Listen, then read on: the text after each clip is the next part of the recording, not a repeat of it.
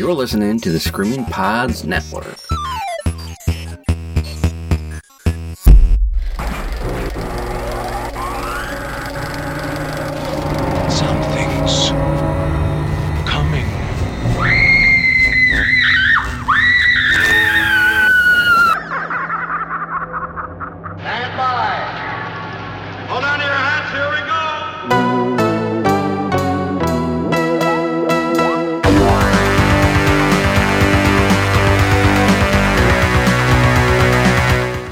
Welcome to the Screamcast episode 158. I am Sean DeRager. With me right now is the man that I've been craving to hear his voice in my ear holes for a long time. It's Brad Henderson. You're the only one, then. The only one. All right. So Stephanie Crawford is going to be joining us in just a little bit. Anya Stanley is going to be joining us as well to talk about the It's Alive trilogy. Brad, you cannot hang around for the discussion because you are going to be heading out to some family time with Willow and I'm assuming Janice. So, but we I wanted to get you here Who's Jen? Uh, oh, yeah. but I wanted to have you on here quickly so we can do some what's on your doorstep and I wanted to hear your voice like I mentioned earlier. That is so, so, nice. That is so nice um, of you. yeah. I do what I can. I try to keep You're I try to make sure everyone's involved. Beautiful man. Uh, you're gonna miss the party. I have a bottle of Maker's Mark and some vanilla diet, some vanilla Coke Zero with my name on it. It's gonna get crazy. We may do some cocaine and some other hard mainline drugs, and we may smoke some marijuana. All right. Or is, You're gonna miss is out. Noah going to be involved? No, because that would be uh, illegal, and I would be a horrible parent if I introduced my five year old to any sort of mind altering substances. Um, real quick though, before we get going, I want to hear your thoughts on the It's Alive trilogy. Did you watch? Did you watch those at all? Uh, just brief, random reactions to the trilogy itself.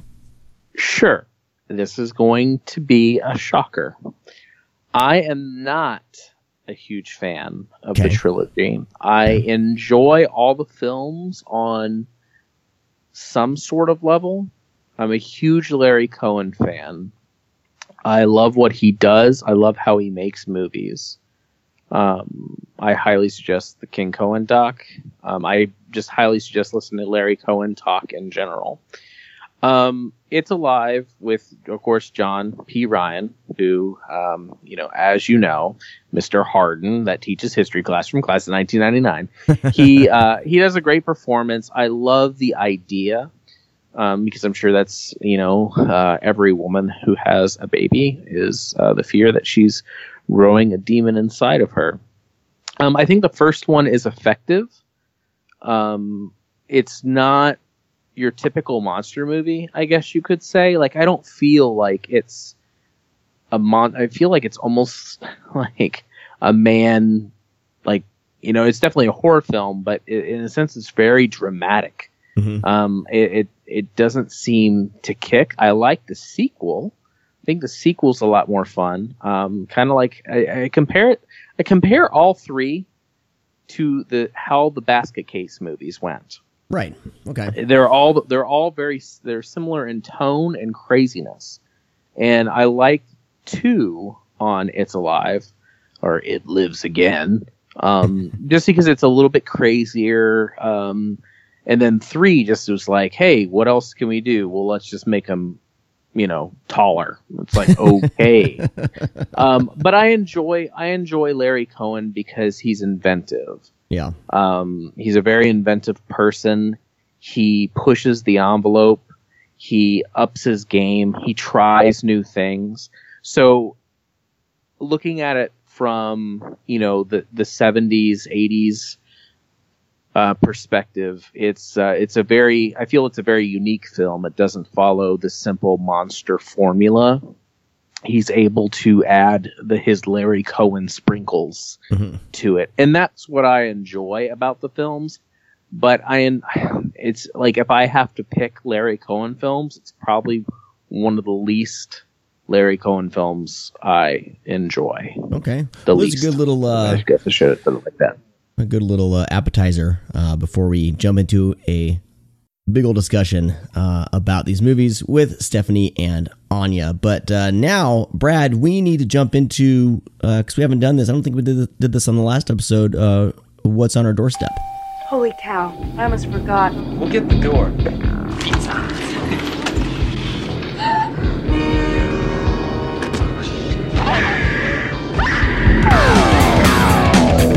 Well, we kind of did like a mini one No. last episode, but I have, yeah, we did a mini one. We did like Yeah. three a piece or something like that. yeah, it was like vinegar syndrome shit that we got from their sale. Yeah, you want to go first? Uh, are you just gonna? Are you gonna do me? I'm trying to think. I've I've uh, I haven't watched too much, but yeah, there's a there's a couple things I can talk about. Um, I got Xtro from uh, Second Sight Films, and I popped that sucker in, and goddamn, what a movie! Uh, That birthing scene, huh? it's amazing, incredible. Uh, just a batshit fun flick. Definitely a, a, a bang up job from Second Sight. There's four versions of the film on there. I almost had a panic attack when I was opening up when I put it in. It said there was four, you know, four cuts. I was like, oh shit, what do, which one do I watch? I, I opted for which was probably the best idea, the original theatrical cut. So yeah, I think that's the best way to go. there's a lot to dive into on this one on that one and uh so yeah uh definitely worth a grab if you want to import this in i think it is region free You know what is interesting since you mentioned that? You know, we talked about the basket case and it's alive movies. The Xtro movies are similar in that tone too. yeah Like Definitely. all three Xtro movies are very similar to how the tone and even the themes uh, kind of roll. I mean, Xtro is a different animal, but still, it's or a different monster. um, it's uh, it, it's it's they're they're a fun little batch of movies. They're uh, I think Xtro is definitely out of the three my favorite yeah out of those that we just mentioned, even though they have nothing to do with one another. Very nice. Um i also i'm just in random order here. I don't think i've talked about the strangers prey at night. Uh i got i picked that up. And i'm a fan of the original The strangers. Like that movie Yeah, I like I like the original too. like hardcore affected me. Like because that that movie is uh, an exercise in tension and terror and it's like it's an amazing horror film. And i i'm i wanted i've just got the scream factory um uh collector's edition of the strangers. I'm gonna dive into that. But uh but yeah strangers prey at night uh they kind of go away from the the kind of the psychological uh terror of a home invasion. It's more of a more of a slasher vibe to it. Um they kind of play it they play very much like an 80s kind of slasher flick. And it's definitely not as um, uh, realistic but there is a there's a bang up scene. Everyone's talking about the pool scene. If it kind of it's if you're watching it for anything that scene is is amazing. Um, and there's some some good needle drops in it. And you know there's I, I love the masks and i love the tension caused by you know these kind of home invasion thing. But it's definitely not as scary if you want a scary movie. It's not as scary or tense as the original The strangers. But i do like the idea and i like the trailer park setting so i think there's enough to to chew on there. So definitely worth a watch. It would i would give it a i would give it a rental if i was gonna rate if i was gonna rate it. I rate things on buy rental or skip i guess. But i would say rent it if you're gonna i'm gonna you know Yeah. yeah yeah. Um next up i watched the original swamp thing for the first time ever i have i have The I've original this- Swamp Thing. the original wes craven swamp thing Oh, and I finally cracked open the disc. I hadn't watched it at all. I hadn't. I've owned the disc since it came out, and I hadn't watched it. And I finally did. It's okay. I I don't I don't I didn't like it as much as I thought I would. It was weird. It was a weird feeling, but uh, still fun. nope, you're not alone, man. I'm I'm I'm kind of the same way. I love On, Return of Swamp um, Thing. Swamp Thing. I, I I enjoy the film, and I love the characters, and I love the villain. But like, I'm just, um, you know, not. Not, I'm not that huge of a fan of Swamp Yeah. Thing. I I know feel like that's like sacrilege, I Uh, guess, but I I, don't- mean, I'm just it doesn't hit me like it does most people. It's not bad. I just you know, No. it's just whatever. Um, this would be ripe for like uh, not necessarily a remake, but if Marvel, because Swamp Thing's a Marvel character, right? If so, if, they can, if Marvel can come in and do Swamp Thing, I mean that would be amazing. I th- well, I think. Ah, you know, I don't know. I don't. know. They would. I don't know if they would. Hmm. Is it a back. Marvel? I don't know. I don't. I think Swamp Thing is Marvel, but but if the right director came in, they treat and they treated it like a horror property or a genre property, like in that sense, uh, they had the right director in, and if Marvel kind of didn't try to make everything weave together with the whole other universe, if someone just came in and did like a remake of it or whatever, I, I feel like it would be it's ripe for that. But um, but yeah, I wasn't I'm- wasn't as much of a fan um because I was watching this and then Return of Swamp Thing, the new MVD uh, real uh, Blu-ray, and uh, I just had I, I don't know. There's something a little more I guess campy about Return of Swamp Thing, but it's a little more fun and and there's nostalgia too. I watched I watched the shit out of that when I was younger. So, uh, all right, one more. I watched, and this isn't necessarily horror, but it got a lot of a lot of people were like, "Oh, it's the, it's the, uh, it's the the Jennifer Lawrence gets naked movie," and everyone was watching that, and, you know, and, and so it's it's Red Sparrow, and like, um, I thought it was a really good like spy thriller, and it was definitely it's more of a drama, I guess, more of like a spy drama, and yeah, she does get naked, but it's not like the main thing. And every time she's put in those scenarios, it's you don't feel it's not like they do it where it's like you're you're supposed to kind of feel like ugh, like um, but it's about it's a story about this like I mean it's this uh ballerina and she like hurts her foot so she can't perform anymore so she gets kind of roped into this uh kind of a undercover operative assassin school. And they're taught as sparrows to use their sexuality and their bodies and stuff like that to kind of you know infiltrate and get in and, and either get information or murder. So uh, i don't know. I, I thought it was a really good film. It was done by i believe the guy who did the first hunger games film whatever his name is but it was it, for me it was a nice s- seeing him operate on an r-rated level because hunger games were kind of neutered i think by a pg-13 but that that you know that kind of subject matter, especially the first Hunger Games. Um, so it was nice to kind of see him operating on a on a R-rated levels. There is some ultra violence, which ultra violence, which was great, but it's not. That's not what the movie's about. It's not some hour and a half spy thriller. There's a lot more going on, and I, I feel like people were going in thinking they would see like Atomic Blonde with naked Jennifer Lawrence, and it's not that. I feel like it's a lot more sophisticated than that. But um, anyway, if you're on the fence about it, I would say give it a watch. I liked it, um, and I liked that it was kind of more of a patient film. If that makes any sense. Yeah. I haven't seen it yet, but I've, Yeah. I've had my eye on it. Well, a lot of people focus on the sexuality of the film, and there is that element to it, but it's and there is like sexual violence um, to the character. But someone was saying that, oh, you know, she gets raped like ten times, and it's like I'm like, no, I wasn't keeping a tally, but it, it's definitely part of the film and, and the character and, and everything that's, that's going through. But I didn't feel like it was like um, ex- exploitative. Is that the right word? Exploitative. What? Um, it's definitely would be. It, It's, it definitely she's not exploited.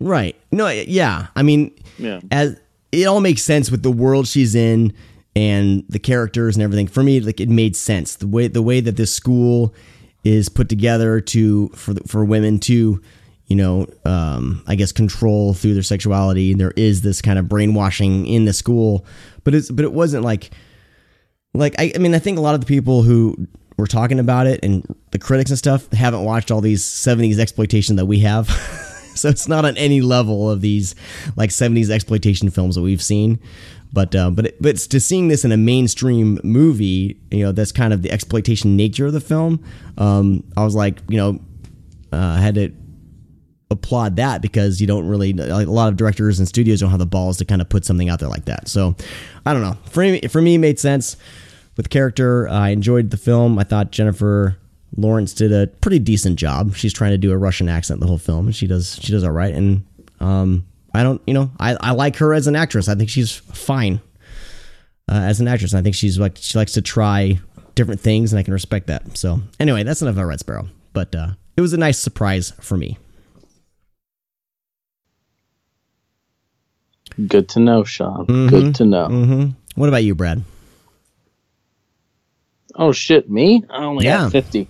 So let's uh let's get let's get down to it. Um, Do I need to well, take a some of pee these I won't spend a lot of. Maybe Kidding. I um I um some of these I won't spend too long on because obviously everybody, a lot of people that are listening to the show has seen it. So I'll Mhm. just conf- confirm uh, some of these. Uh, so anyways, got the, um, the Last House on the Left, um, Arrow uh, release, Wes Craven, of course. Um, definitely the best the film's ever looked, which I was very happy about because even the DVDs of this movie have been kind of shit. Um, and it's definitely uh, an upgrade um, with a very nice package. Like uh, whenever they do these hard box sets like this, and they you know they treat um, you know the Argento films, De Palma films, um, you know Carpenter. They they do a really bang up job on the releases. So I was happy to see um, Arrow was the ones that grabbed Last House on the Left instead of uh, you know because I mean I mean Scream Factory's doing some good work lately, so I'm not gonna dump on them, but I, I don't think they could even come close to something like this.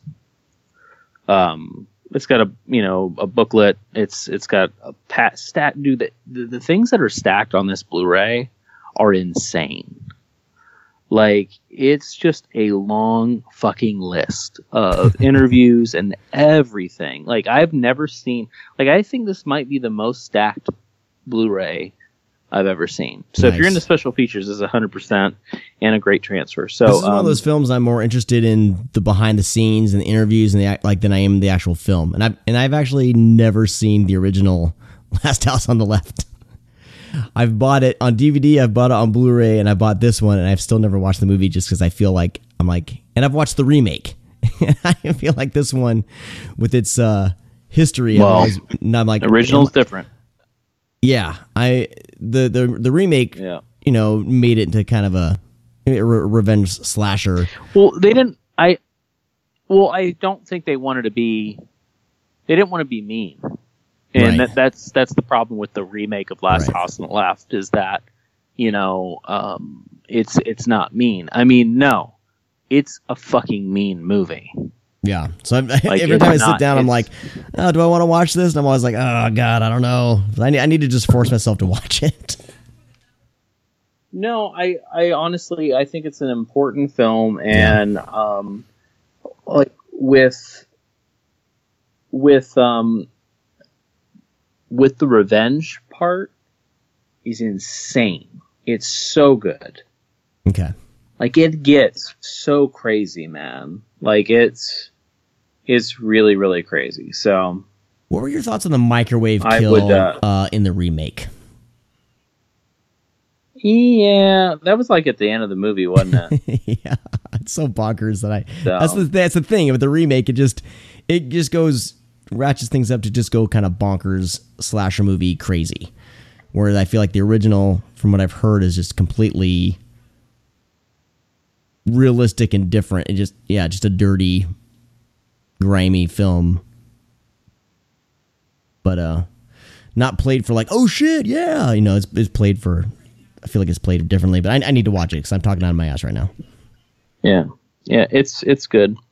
Uh, next up is there's a few arrows in here. Um, I, I don't know if we talked about the uh, the release of Basket Case, but um, I, I've uh, I, I like the Basket Case movies. Um, I think they're a lot of fun.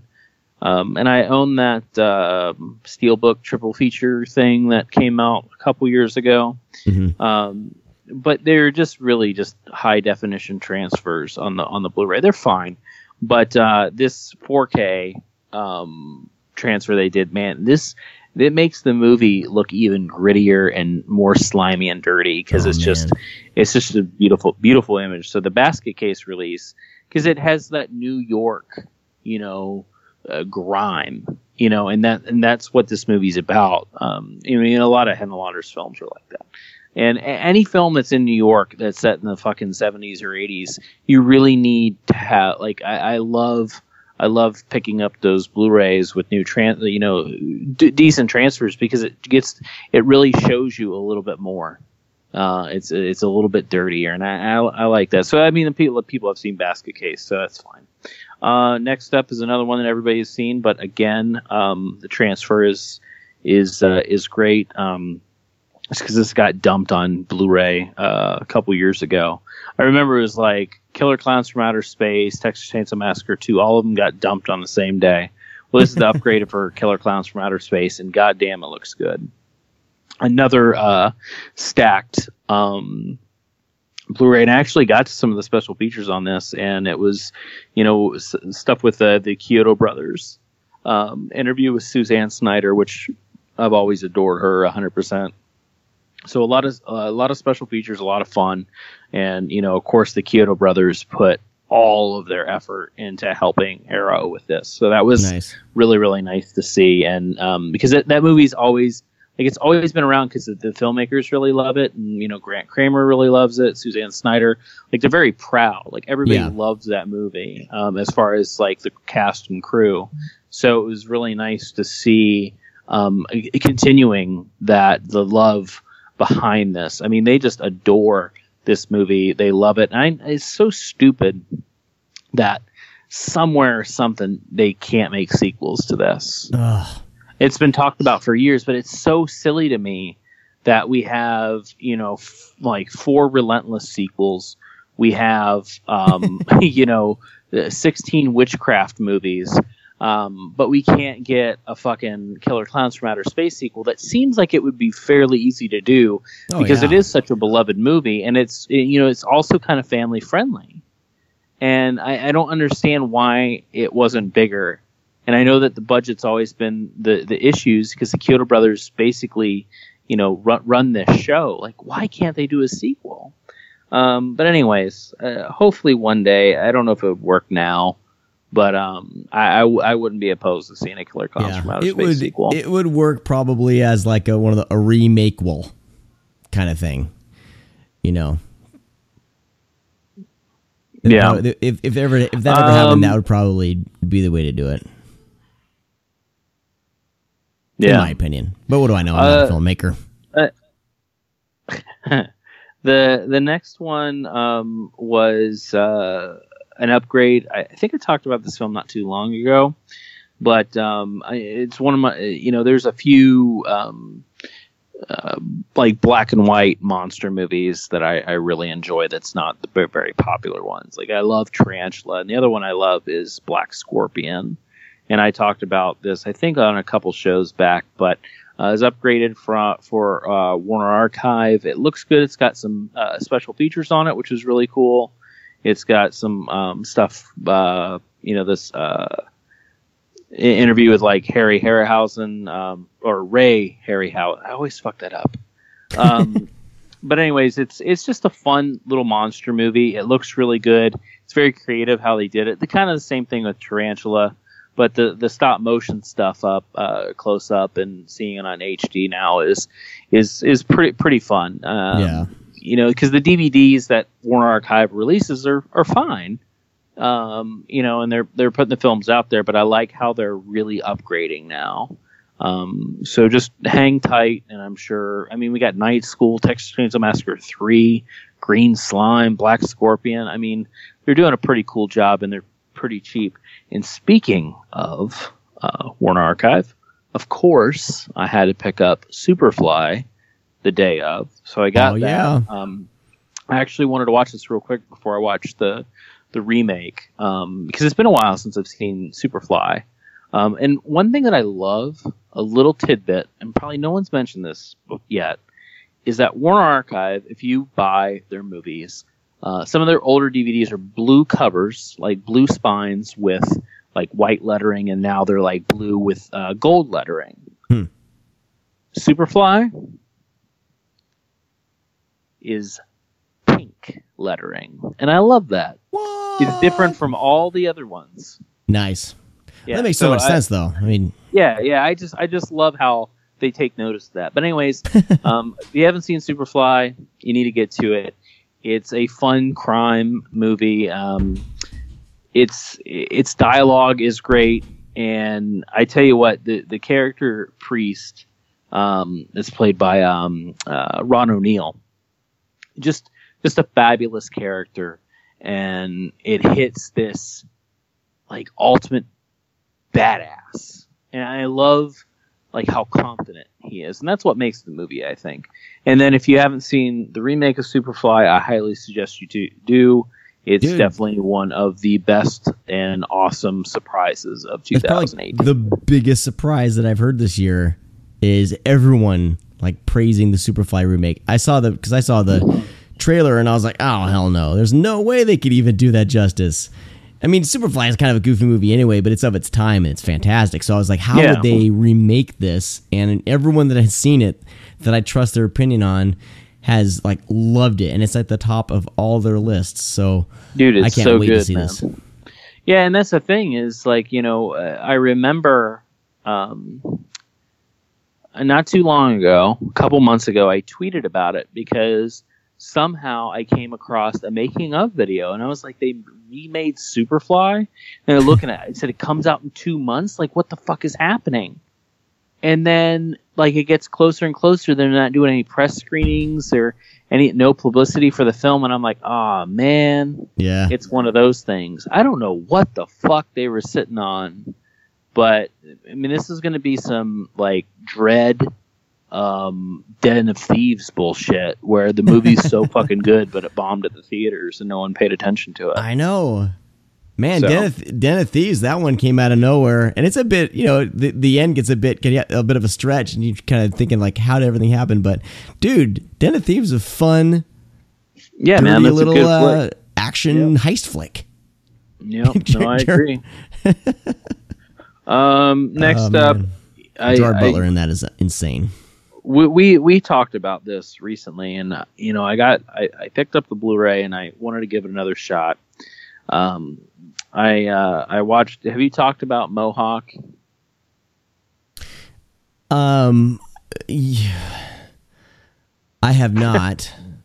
Uh, Um, I, I've been wanting to watch it, and I just every time I see, I want to watch it, and every time I see the costumes and the pictures that I, the stills that I see, it just I'm just like yeah, I get um, cold feet every time I go I guess to I buy need to it. talk about it again. I just need to watch it, Um, but because some people I- love it, some people don't like it. I mean, it's just yeah, we and Ted's a good guy. You know, it's one of no, those I, lo- I love Ted. I love We Are Still Here. this is an ambitious movie for him. Um, but I um, I think I watched this as a screener for a festival, and I was really, really excited to see it. And I gave it another shot because I just was like, may- man, maybe I had just had some really, really high hopes because I love the stuff that Ted has written that has helped that he's helped out with, and I've also loved his you know directorial debut. Um, uh, you know, we are still here, so I was really Mhm. excited, you know, because it's a completely different direction uh, from what he's used to. But I, I, I watched it again, and um, I just it was it was tough for me to get through it a second time. Um, it's very ambitious, but yeah, I just don't know what it's accomplishing as far as like a movie because I feel that um, you know, like I said, it's really tough when you rate a Friends movie hmm um, because you know on on a personal level, uh, as uh, you know, I don't really consider myself a critic, but of course that's what we're doing on here. Um, but as a friend, as a critic, and you know, I want people to trust my opinions. I I'm not going to be biased. Like Right. uh, if I know you and you made. Uh, you know, a not so great movie. I'm just gonna say, man, I didn't, I didn't enjoy that movie. Um, I, I might go a little bit easier on it, not you know completely trash it because I don't want to hurt your feelings. But for them, and I honestly I don't really do that in general. But um, unless it's uh, uh, Deepwater Horizon, um, so yeah, Yeah, Peter Berg don't and think I you'd ever meet, that cross director's paths, I'm gonna fucking feelings. tell Peter Berg how much I hate him yeah. um, but anyways, um, with with Mohawk, th- it, there's a lot of potential, and it's very ambitious. But the the whole time I'm watching it, I, I'm feeling that it's shot in someone's backyard, and they're using sets from some school play. Um, and I, I I don't I don't feel like the authenticity to the time. I I, I feel I feel that it's too cheap. Hmm. Um, And and of course, I know it can't be bigger because it's such it is an indie low budget. on Yeah. trying to do such an ambitious story. It's just really really hard to get it to get into it, and Yeah. it's harder on a rewatch. Mm. So All right. Well, and I'll end up watching. it. I'll probably end up renting Yeah. it at some point. I mean, but, I um, know people like it, but again, like it's one of those things where I don't know if people are just saying that because I mean Ted's a very prominent guy in um in, in the industry. He's a very nice guy. He helps out like with a lot of projects. He's He very responds to my tweets. Yeah, he's just a very good guy, and I've always liked Ted, and I love We Are Still Here. It was Mhm. it was one of the better horror films of that year. Yeah. That was one of my favorites at South by. I loved it. I think it's great. I mean, he's fucking channeling Fulci like a motherfucker. But Mhm. like this, I just I couldn't get into it. So, you know, obviously I'm going to watch whatever he makes next. I think you know he's very um, you know he did a he did a good job with what he had, but it Yeah, just this didn't one- hit it. It just didn't hit it for me. So anyway, unfortunately, I, I I feel like sometimes when this happens and people notice this, but people praise films anyway. Like I, I feel like maybe it's one of those things. It's a budget constraint, and he probably deep down knows he did the best with what he could do with the money he had. But it's tough, man. When you have an ambitious an ambitious script, uh, and you're not given a whole lot of money to work with, it's uh, I I- you know I would hate to be in that situation, and and um, but I don't know.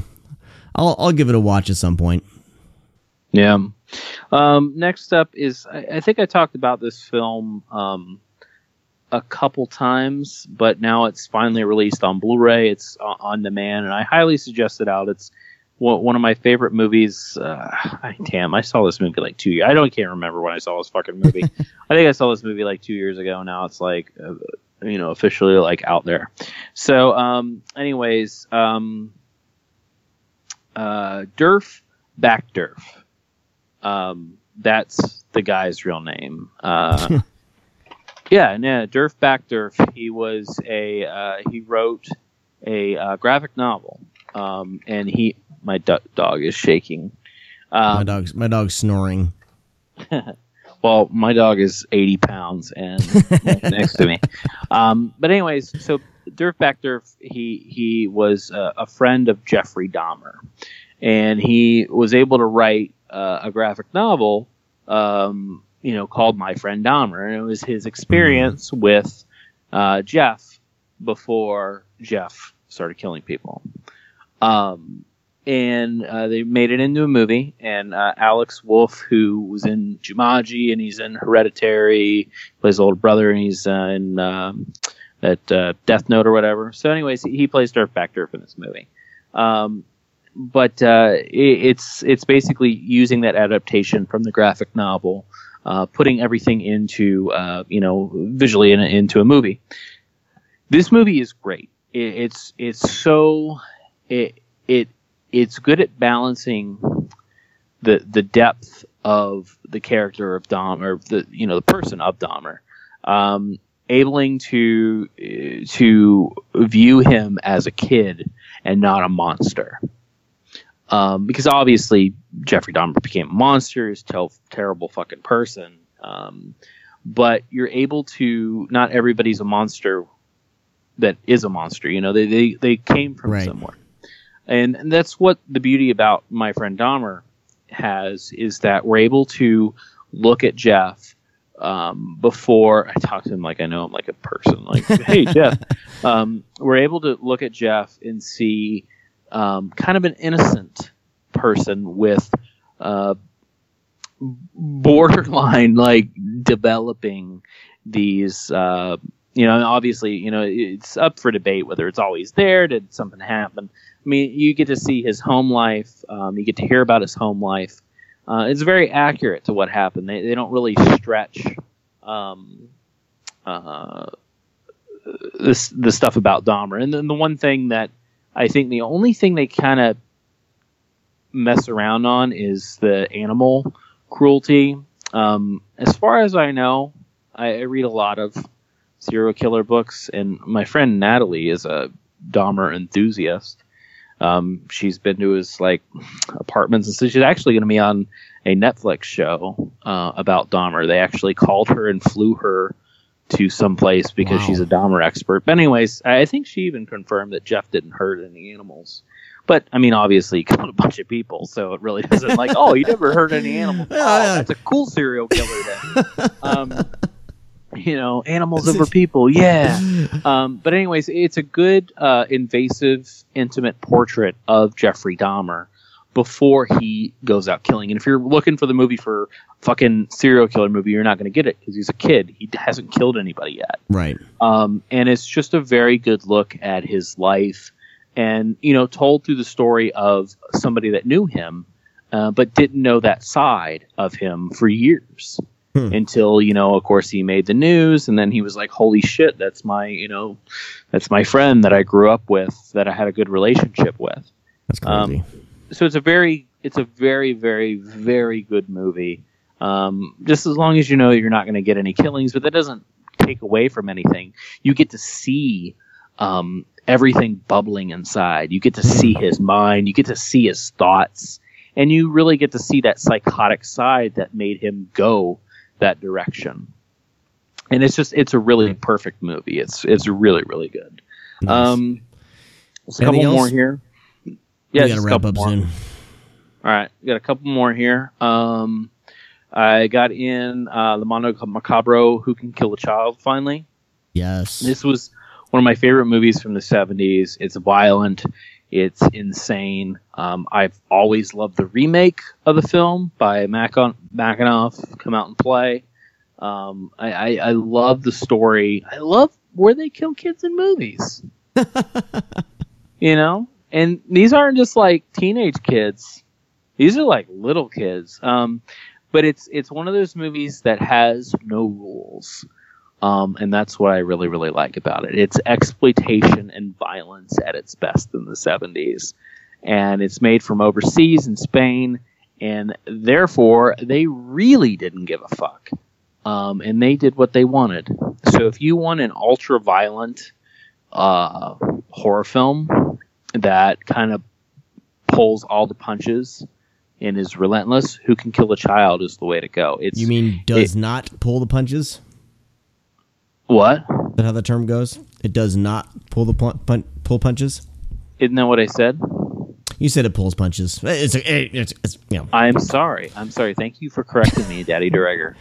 I'm just making Um, sure. Yeah, that's my job. So no, I mean, if anything punches, it punches you right in the face because that's how hard this movie hits. So highly suggested. Great transfer. Mondo Macabro does a bang up job on on their work, um, and it's got uh, some pretty cool special features on. it. I haven't really dug into it, but I mean, this was a film that. Um, like it had a DVD release. I think Synapse did it. I, I can't remember, but anyways, it's it's it's an incredible movie. Um, so just two more here, and then I said a couple, and I mean two. So this is uh, directed by James Whale. This is a first for me. Uh, for those who don't know who James Whale did, he did uh, Bride of Frankenstein and The Invisible Man.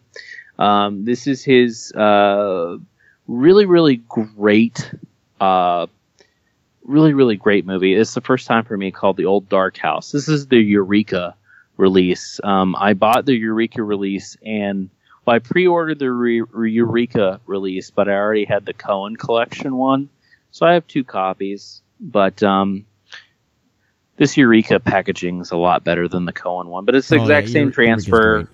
Yeah, it's it's got a like a nice little slipcover, which I'm not a big slipcover fan, but this looks good. It even says like it's the transfer from the Cohen Media Group. But anyways, um, it's a really, really great movie that juggles horror and comedy perfectly. And we're talking about like 1937. This movie came out, I think, and it's just oh 1932. Excuse me. Damn. Jesus. Yeah, and it's just um, it's got some cool special features. A lot, of, like I said, a lot of the special features carry on over. It's got um, uh, a ton of interviews, but more importantly, it has um, it has an interview with uh, Karloff's daughter.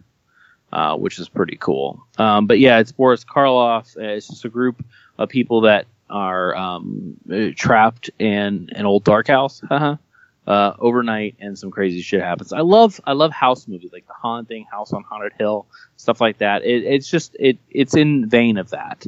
Um, but this is one of the first. But Very it's nice. it's really good. At, it it's really good at juggling horror and comedy. I really loved it. And last but not least, my favorite film, probably out of the whole bunch.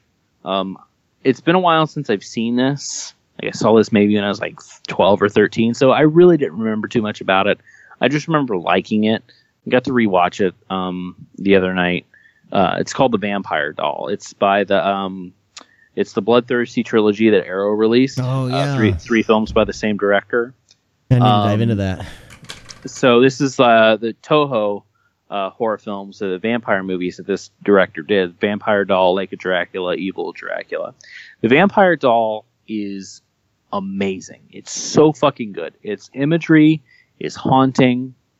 Um, it, it it's so atmospheric. It's got a an amazing um, color palette. It, it its lighting is fantastic, and man, like I it has some very very scary sequences and i'm not you know obviously we're all desensitized and you know stuff doesn't like make us jump but man if you were sitting in a theater in 1970 watching this movie i bet this movie scared the shit out of people.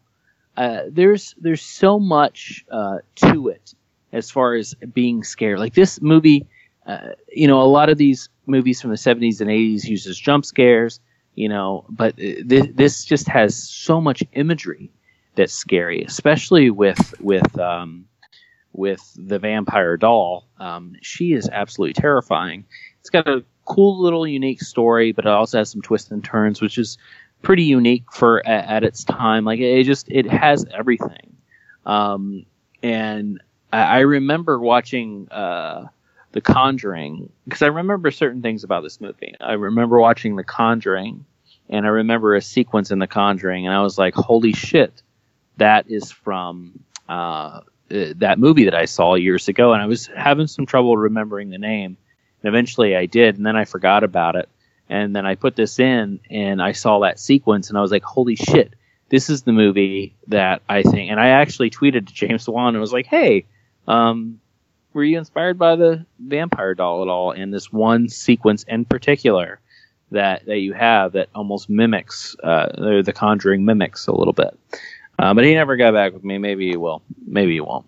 But anyways, uh, the Bloodthirsty trilogy. Um, I, I I dove into Lake of Dracula. I like that one too, but it's not um, as amazing as the Vampire Doll. I haven't seen. I think I've seen Evil Dracula, but I have to watch it. You got to understand, a lot of these movies were bootlegs for me. Yeah. Um, when I was younger, uh, bootleg VHS tapes because that was the only way to get stuff. So I'm not sure if I saw it or not, but the Vampire Doll I did. But I tell you what, man, watching it um, a second time uh, or third time, however many times I've seen it, it's just it really hit me this time. I was like, this is truly like a fantastic movie. Like this was really really good. So I'm excited to see what people think about it. Um, Yeah, the, the Blu-ray things- set was uh, fairly cheap for three Was it? films. Yeah, oh, it was like thirty bucks or under thirty bucks when I bought it, which is Yeah. crazy for an Arrow release. And this is three films. Yeah. So I, mean, I, I, I say- get it. They got to lower the price to kind of get people to snag it because it's, you know, yeah, I mean these movies are virtually and basically unheard of Yeah. for, for for the most part with you know your average horror Yeah. fans, of course. I, I think, I mean, even when they announced it, I was like, "What are those movies?" It took me a second, like I can't even really remember it. And I mean, another reason why I think they're a little cheaper is that you know they they dealt with what they could with the film elements. Like w- these movies aren't amazingly like amazing transfers. Uh, they did what they best they could. They still look really, really good. But I mean, we're talking about some lost fucking movies. I mean, Toho owned them. I mean, they're not like you know unheard of because Toho's a very big company. yeah. But um, I mean, they're fucking still around today. But um, you know, it's just it's just one of those things where uh, the transfers are okay. Like I I think Okay. I mean they they're great for what Arrow is working with, of course. Yeah. no fault on Arrow's part, but I think it's these films in general in the history. They're probably the elements weren't the best, you know. Cool. Right on, man. All right. Well, uh, you have family time to get to, so I'm gonna let you go to that. I will get to that. Uh, Stephanie Crawford will be joining us along with Anya Stanley. Uh, Josh Obershaw is going to swing by for some Blu-ray news, and uh, so we'll get to all that in just a second. Brad, thanks, man, for dropping by. thanks, thanks for having me, Sean. I love treating you like a guest.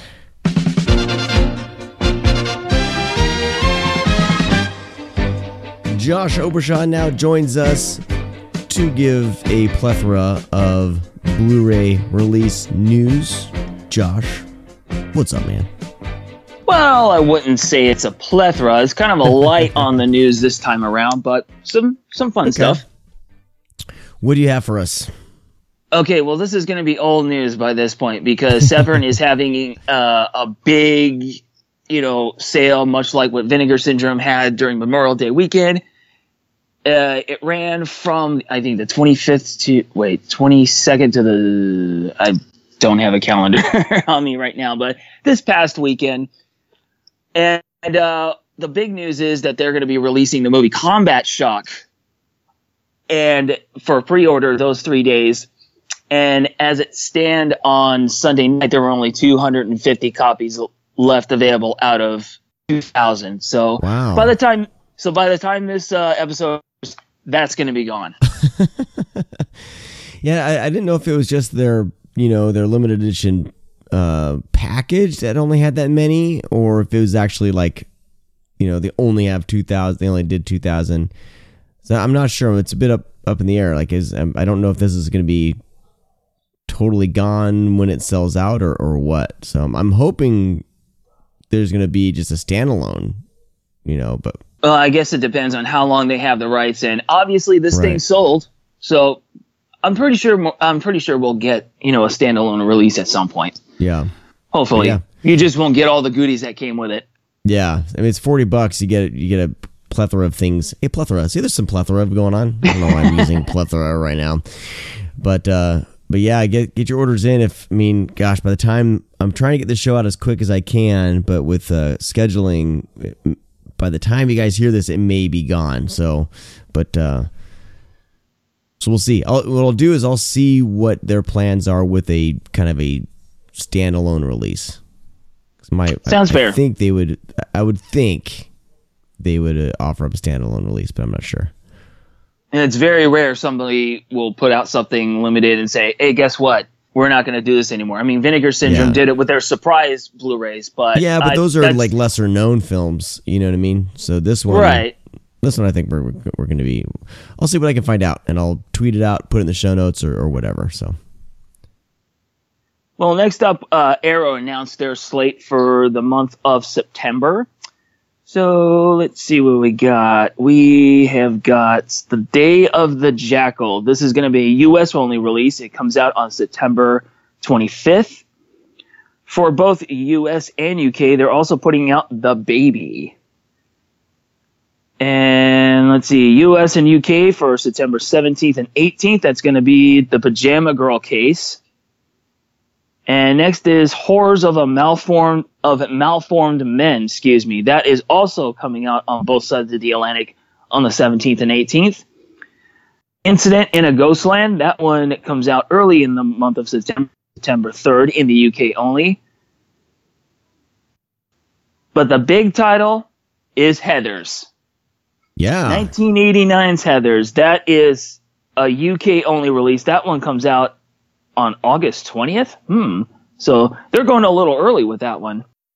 wow, yeah. This this is a 30th anniversary restoration. I'm curious how this would look compared because I I think I have just the standard, you know, studio release that was put out. Um, but yeah, it's it's it's a shame that it's only it's gonna be region locked. N- another reason I need to get yourself a region free a region free player, everybody, because this is gonna be probably the definitive edition. Unless you know, sometimes what happens is they'll release something like this, and then they'll eventually get the U.S. rights and they'll put it out later. I haven't heard anything with that. I don't don't know who you know, if anyone else is releasing this. But yeah, this is like, I'm excited about this one for sure. Oh, me too. Heathers is one of my favorite movies of all time, and this, you know, when I read that this was going to be region locked, I just threw up my hands and said, "That's it, that's it. I'm getting I'm getting a region free player. That's all there is to They're it." pretty affordable now. You can get a pretty affordable one. Yes, indeed. Awesome. So so once things get settled on on my end, that's exactly what I'm doing. so yeah, Heathers 30th anniversary restoration coming to Blu-ray. Very nice. Ooh, got locked down on my phone. Hold on just a second. Okay, here we go. We're back in business now. Now, another company that announced a slate of movies is our sponsors, Vinegar Syndrome. They announced their July package. And this is going to be a chunky one because they've got House they got House of the Dead. It's going to be a limited release with with slipcover. A movie called Buddies. And we got some naughtiness with liquid assets, not to be confused with corporate assets, I guess. Hmm. And let's see, is that a DVD only? No, that that looks like a combo pack. But the DVD only is called Showdown. And we've got two more volumes of the five films, five years collection. Let's start with this one. This one is. Yep, this is sexy time.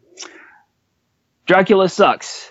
The aforementioned corporate assets, Vixens of Kung Fu, Tropic of Desire, and Baby Rosemary. The next, the next one, Ba- Baby Rosemary title. right? Uh, next one we've got Cry Wilderness, Vampire Hookers, Evil Come, Evil Go, The Cutthroats, Teenage Seductress. Nice. So that's. So it's good that they're actually doing more of those because that yeah. I think a lot of people are asking for a lot of these movies on Blu-ray, but now you can get them. Yeah, these sets are fun. I think this is the first time that they've included them in a monthly package, I think. Um, but yeah, I'm really, really pumped about these ones. Um, they're, I mean, for 27, 28 bucks by themselves, they're a deal because you're getting five or six films, five films. Yeah, five films, five or six. It says right there in the title. Uh, five Right. films, and uh, yeah, they're they're they're awesome. So Yeah, and I just want to clear just something up. The House of the Dead that I mentioned is not the Uwe Boll movie from 2003. This is a this is more this is from 1978. So Yeah. obviously I've never seen this movie, so I know Brad was excited when uh, this got announced. yeah, So also known Everybody- as Alien Zone. exactly. So everybody calm down. Vinegar Syndrome didn't lose their shit or anything. so what else we've got? That's it for Vinegar Syndrome. Uh, we've got. Oh yeah, from Warner Archives, they're going to be putting out a Blu-ray of Village of the Damned. That one doesn't have an exact title, but it's supposed to come out sometime this summer. Okay. And finally, Kino Lorber is putting out Cabin Boy on September 18th. I know it's not exactly in the Screamcast um, wheelhouse, but this movie is insane. I've never seen this one. You know, some you know every you know people always reevaluate reevaluate a film after ten years and kind of or so, and uh, you know sometimes movies are are age well, sometimes they don't, uh, and sometimes people s- try to project that they have aged well. But this one, man, this one was like was was trash when it was first released, and I've never and I never saw it because of the re- the reviews were so bad. but, but I'm interested interested in catching up with this one because it is a pretty creative film in a sense. I believe it gets pretty bad shit from what I hear. So It's totally, it's totally bad shit. Like I remember seeing the TV ads for this, and I looked at it going, "Wait, this looks so crazy. I've got to see it." And when I first saw it, I didn't know what to think of it. I was just like, "Uh, this, this is, this is stupid." So I didn't. So I never saw it again. I never really paid that much. I never gave it a second thought for, God, maybe twenty years until. Uh, me and someone I knew decided to rent it one night, and I and second time around was even better. I got it the second time around. So it is one of those movies. Hmm. Yeah. So after about 20 years, uh, I totally have a different opinion Okay. of it. And I can't wait to get this one. All right. I mean, if you smoke weed, it's maybe a good movie to smoke weed, uh, get stoned and watch. Apparently, from what I hear. Um, That Uh, doesn't surprise me at all. very nice. Yeah, I'm- I'm, I'm excited to reevaluate this one. Cool. Well, that's all the news I have, Sean. Okay, thanks, Josh. We will uh, we'll talk to you next time. Talk to you guys later.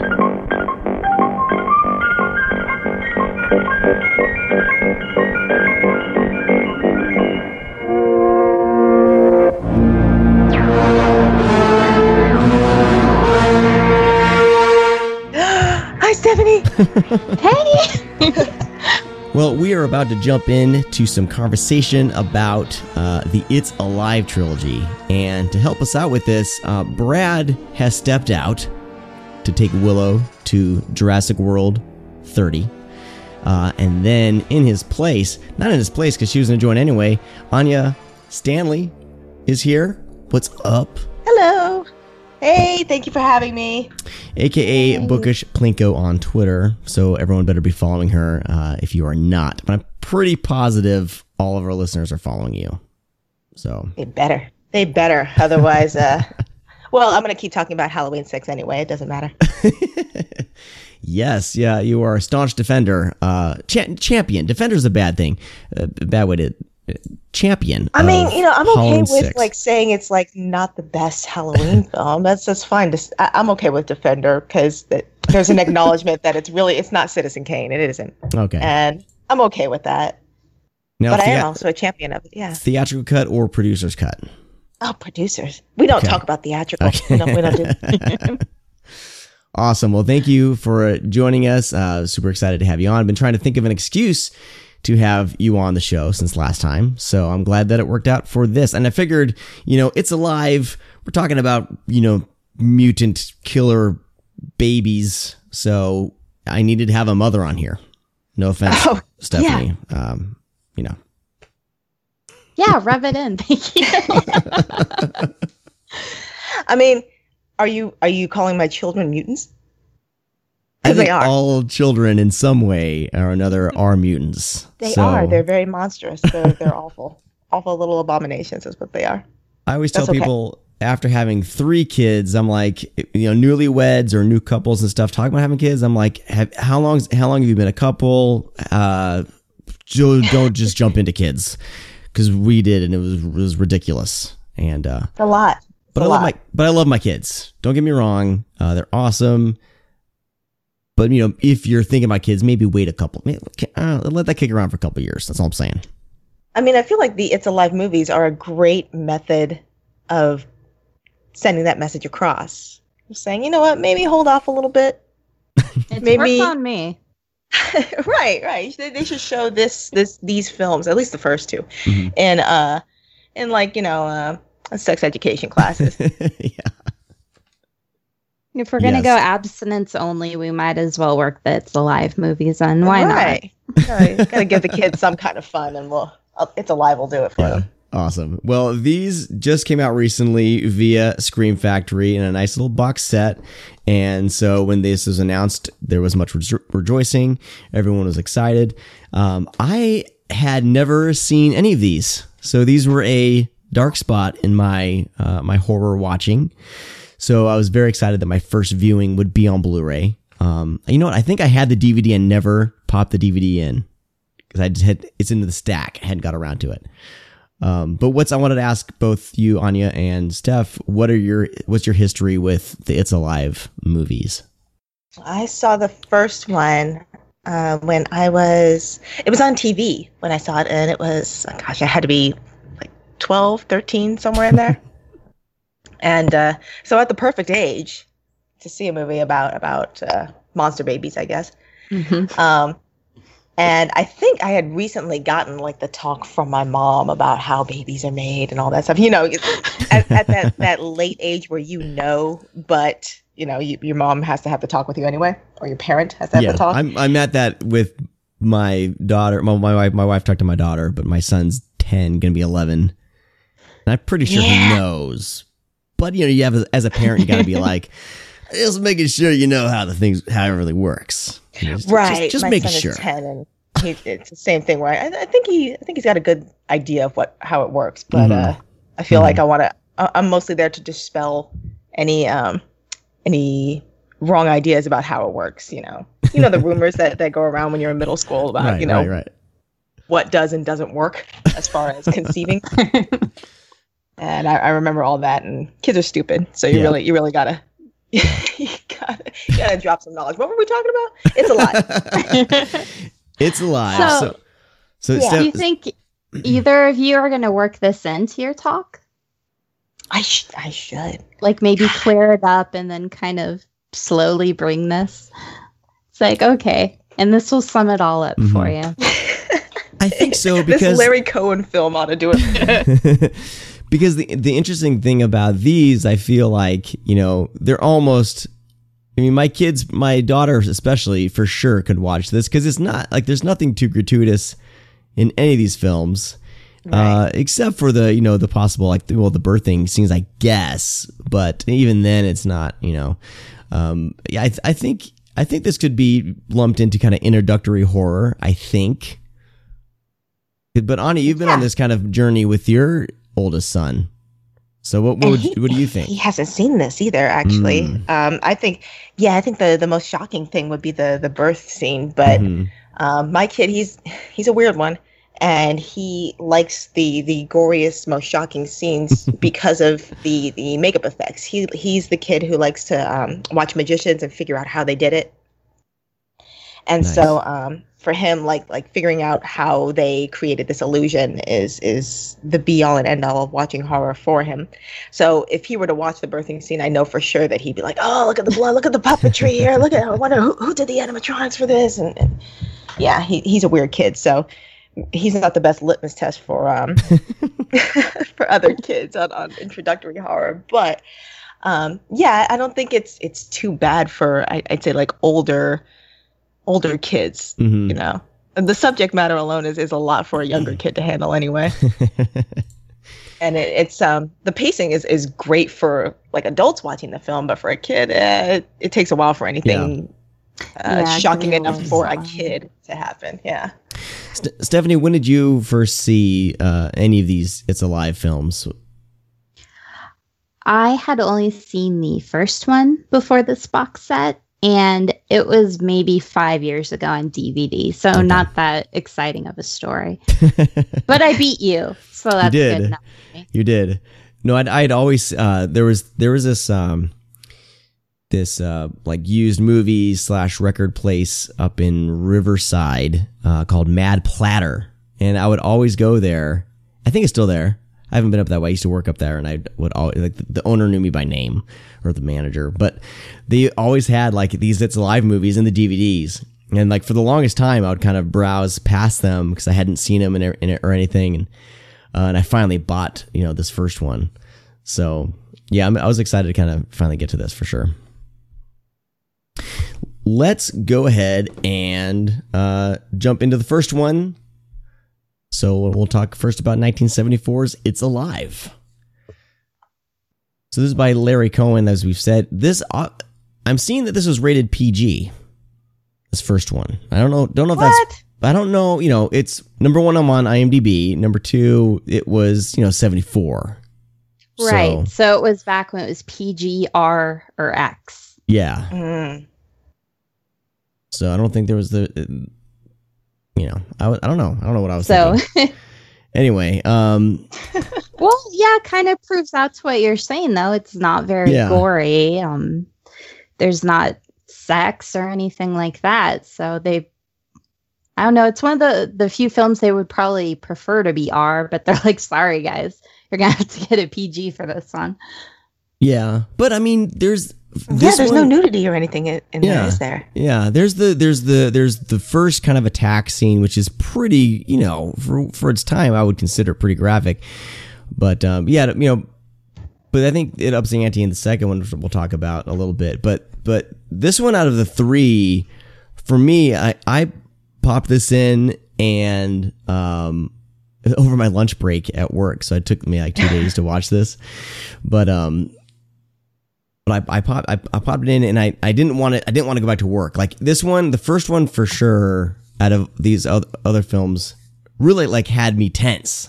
And you know the beginning and how things uh pan out for them going to the hospital and those scenes there like like this one like it really did feel kind of like the tension and dread in this one uh, in particular. And um because it plays a lot of different fears as a parent you know you, of course you always when you are first going to be you know having a kid you want them to, to make sure that there's no problems and i remember like when we were having our kids they're like my dad would be like uh well, how's all his fingers and toes, right? You know, this stupid joke. But, but that's you think about that as a parent, uh, and you know what you want to make sure you know everything goes smoothly. And and th- this one played into all that I think perfectly, and almost more than it being like a monster baby. Like that was just part of it. But um, but I really did. I was, I was on the edge of my seat with this one. I was wondering, you know, how you both felt about about that. Does, out of the three films. Um, I think that there's like a lot of uh, obvious Frankenstein parallels, um, not just from you know the obviously the film's title, but there's even like a sequence in the film where um, Frank, the father, he's he's reminded of of watching Frankenstein the movie, and he kind of seems to see the the kid as his kid as um, kind of symbolic of that that monster of, of Frankenstein's creation, and um, he kind of sees himself as as having sinned in a way um, as the creator of of that creature or a partial creator.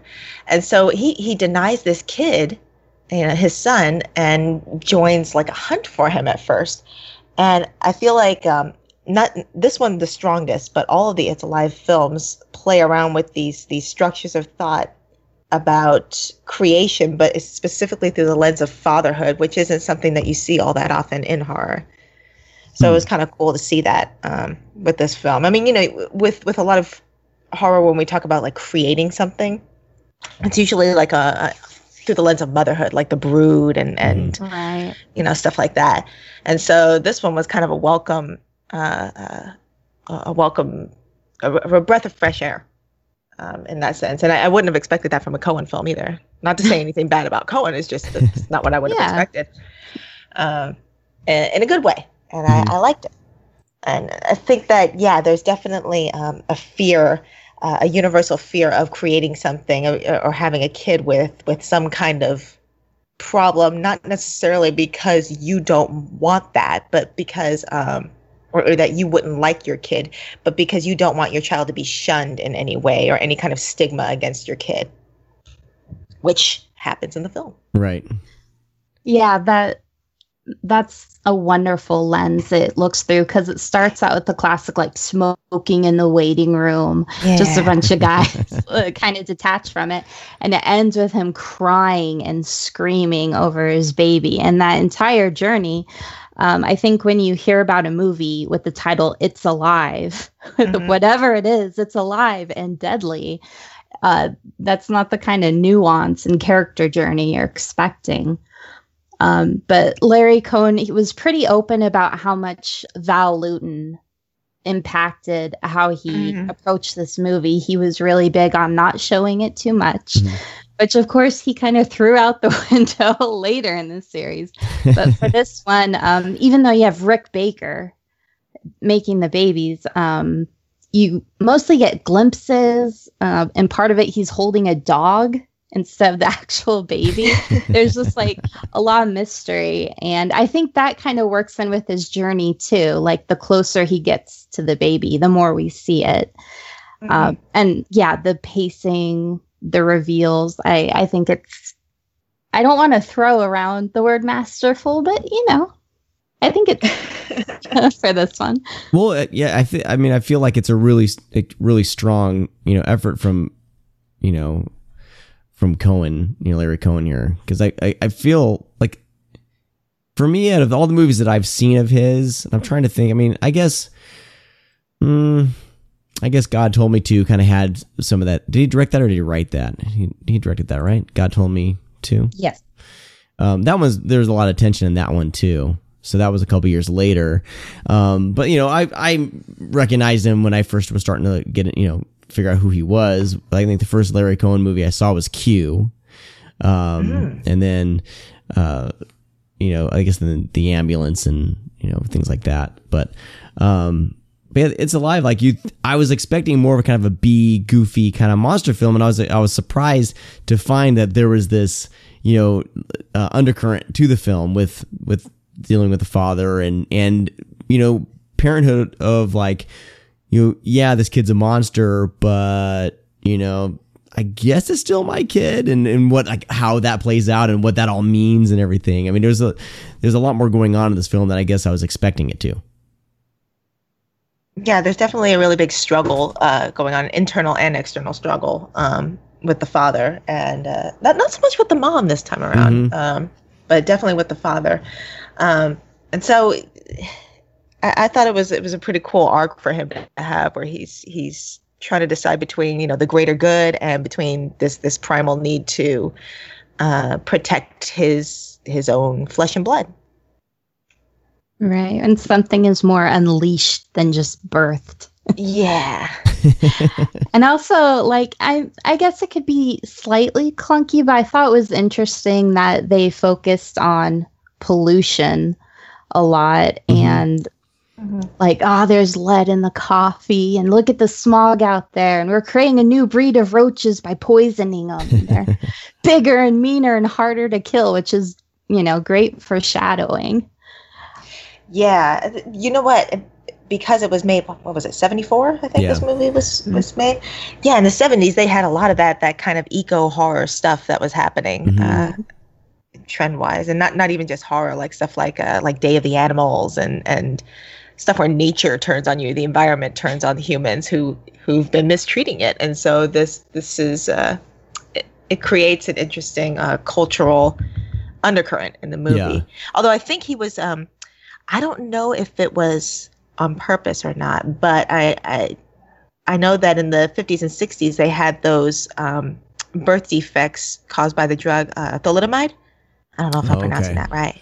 oh right yeah So maybe because in the I think I'm not sure if it's in the first film, but in the later films they they reference that that, that it might be these these babies like the Davis baby might be um, might have been caused by some kind of birth control or drug that they took that the mothers took. yeah right yeah i know it's, I it's think- hinted it's hinted at that Yeah, I Yeah, is it- think the first one it's more environment, and the second one they get more into drugs. Oh, there we Yeah. go. Yeah. Hmm. But I think you know. But I think I guess that all could be connected. You know, with the environment and pesticides and all this kind of stuff, and making these drugs. I don't know. But um. But yeah, I was I was wondering because I was watching it. I don't know if I missed if I missed them talking about all that, but I was I kept watching through each of these films. I was like I was like, nah, did they explain how the monster babies are made? But it's not like like in a, in a film today there would be there would be like a whole scene, you know, at like Yeah. a pharmacy or a pharmaceutical type company and something would happen and that would be all explained. But they can't they kind of keep it a little bit, I guess, vague. They're not you know, I don't think there was a scene where she was like, "I can't believe I took the pills," Wa- or, or was that Yeah. I couldn't remember. Yeah. Yeah. I think it No. might be the second film. Yeah. Okay. I don't want to go off topic. I just have a really quick question for both of you. Has anyone seen the 2009 version? I was about to bring that up because I just noticed that. I know shit. that There's a possible? There's a remake. I think I saw. I think I was looking for it on YouTube. I was looking for the third one because I was Uh-huh. like, I, "There's no way I'm going to pay to rent the third one." And then, so I looked for it on YouTube, and uh, I think it came up with with something that was not the original "It's Alive" films. Mhm. Was that was it under the same title? Yeah, Yeah. yeah. 2009, hmm directed by Josef Rusnak. I don't know who that is. Did did I did anybody watch it? No, I, I did not. no. Okay. We just basically noticed that it's the thing. Well, now I'm gonna have to watch it. Now I got to see what's up. You know, maybe. Okay, yeah, let's pause here. Let's all go watch it. Okay. and come back.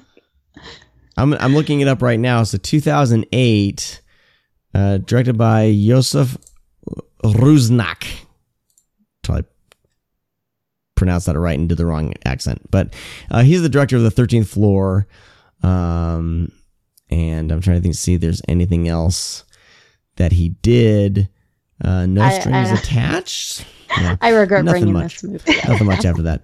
Uh, So- yeah, so there's a remake, everybody. We have not seen it, but it's out there. You could do a follow up on a on a later episode. yeah, for Club Scum. If any of you, if any of you have seen it, please let us know how it is. Uh, tweet us, email us, read me at thescreamcast.com, uh, and let us know. All right, moving along back to back to the Alive, of the 1974 film by Larry Cohen.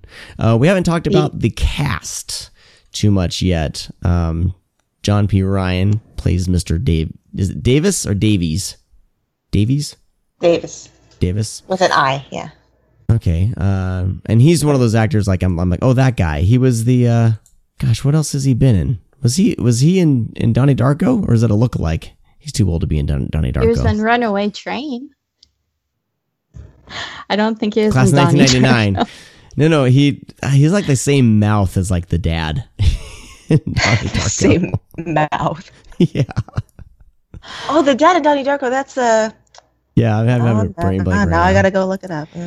Yeah. But it's, um, it's not the same guy. It's no, no, guy, no, I I- you're right. They do have the same like thin kind of like bird yeah, but uh, but I know why he's front and center in my brain though because he was in, he was in Star Time.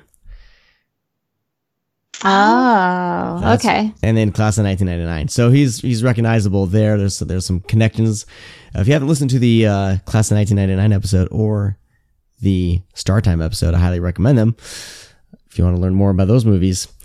Um, but yeah, so he so he was in this. And he plays he plays the dad, and then uh, Sharon Farrell uh, plays Mrs. Davis. And I don't know if I recognize her, but she's she, I guess she was in Night of the Comet, Night of the Comet, and Lone Wolf McQuade. oh, and uh, some other films like that. So I love how alike everyone looks in this film. But Larry Cohen pointed out, he's like, I think everyone in this movie is Irish. I could have just filmed it in Dublin.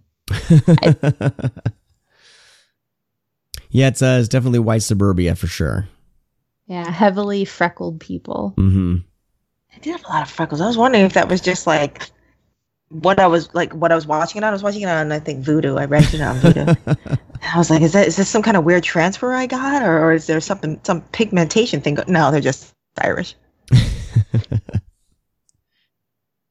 So I when a lot of people talk about this film and we didn't even mention it, but kind of the abortion subplot.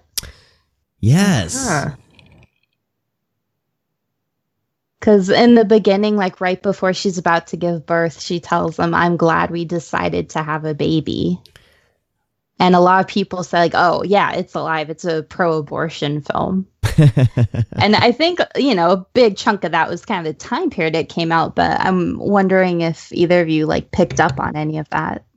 I I got the the the line like I picked it up, but I didn't know Mhm. what to make of it. Like like if they were saying that that was a good thing or a bad thing. Like she should have aborted it. Like like.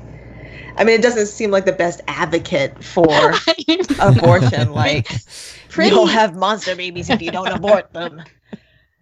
And it felt like the weirdest pro-abortion statement, if if that's what it was, or if it was just a throwaway line, because it is a Cohen movie, and they have a lot Yeah. of those too.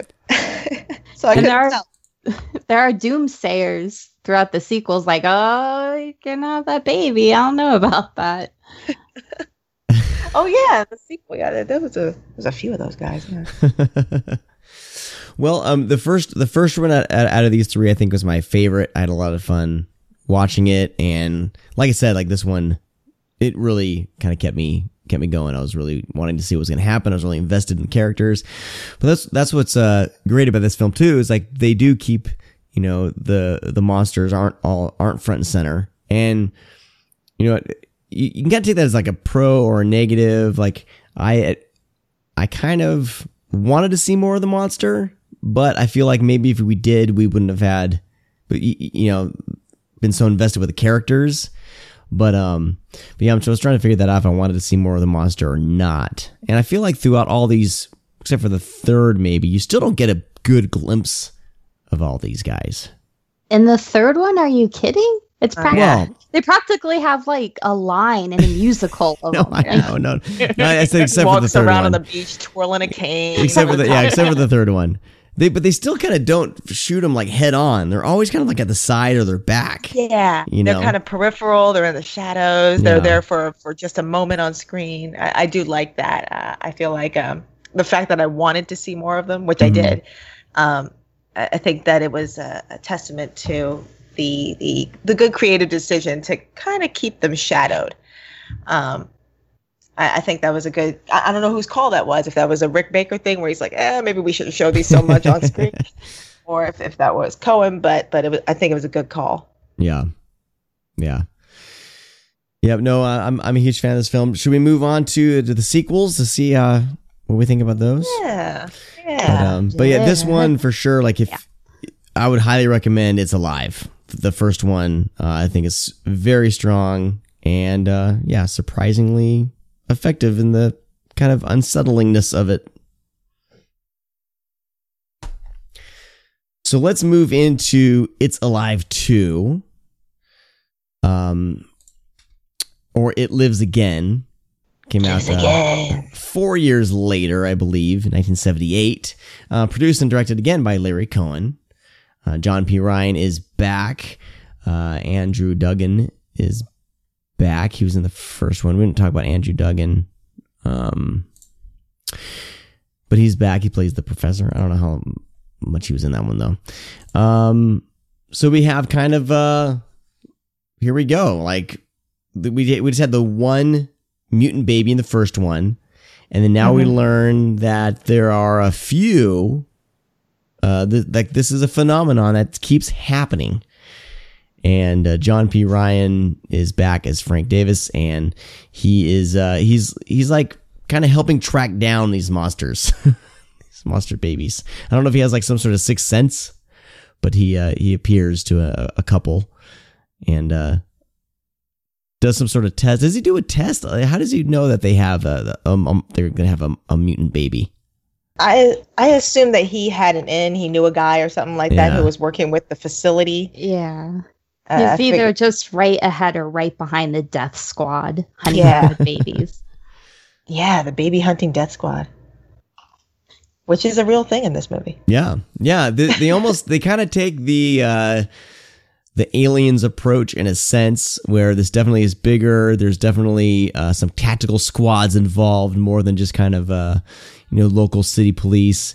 Uh, there's the kind of a hunt going on.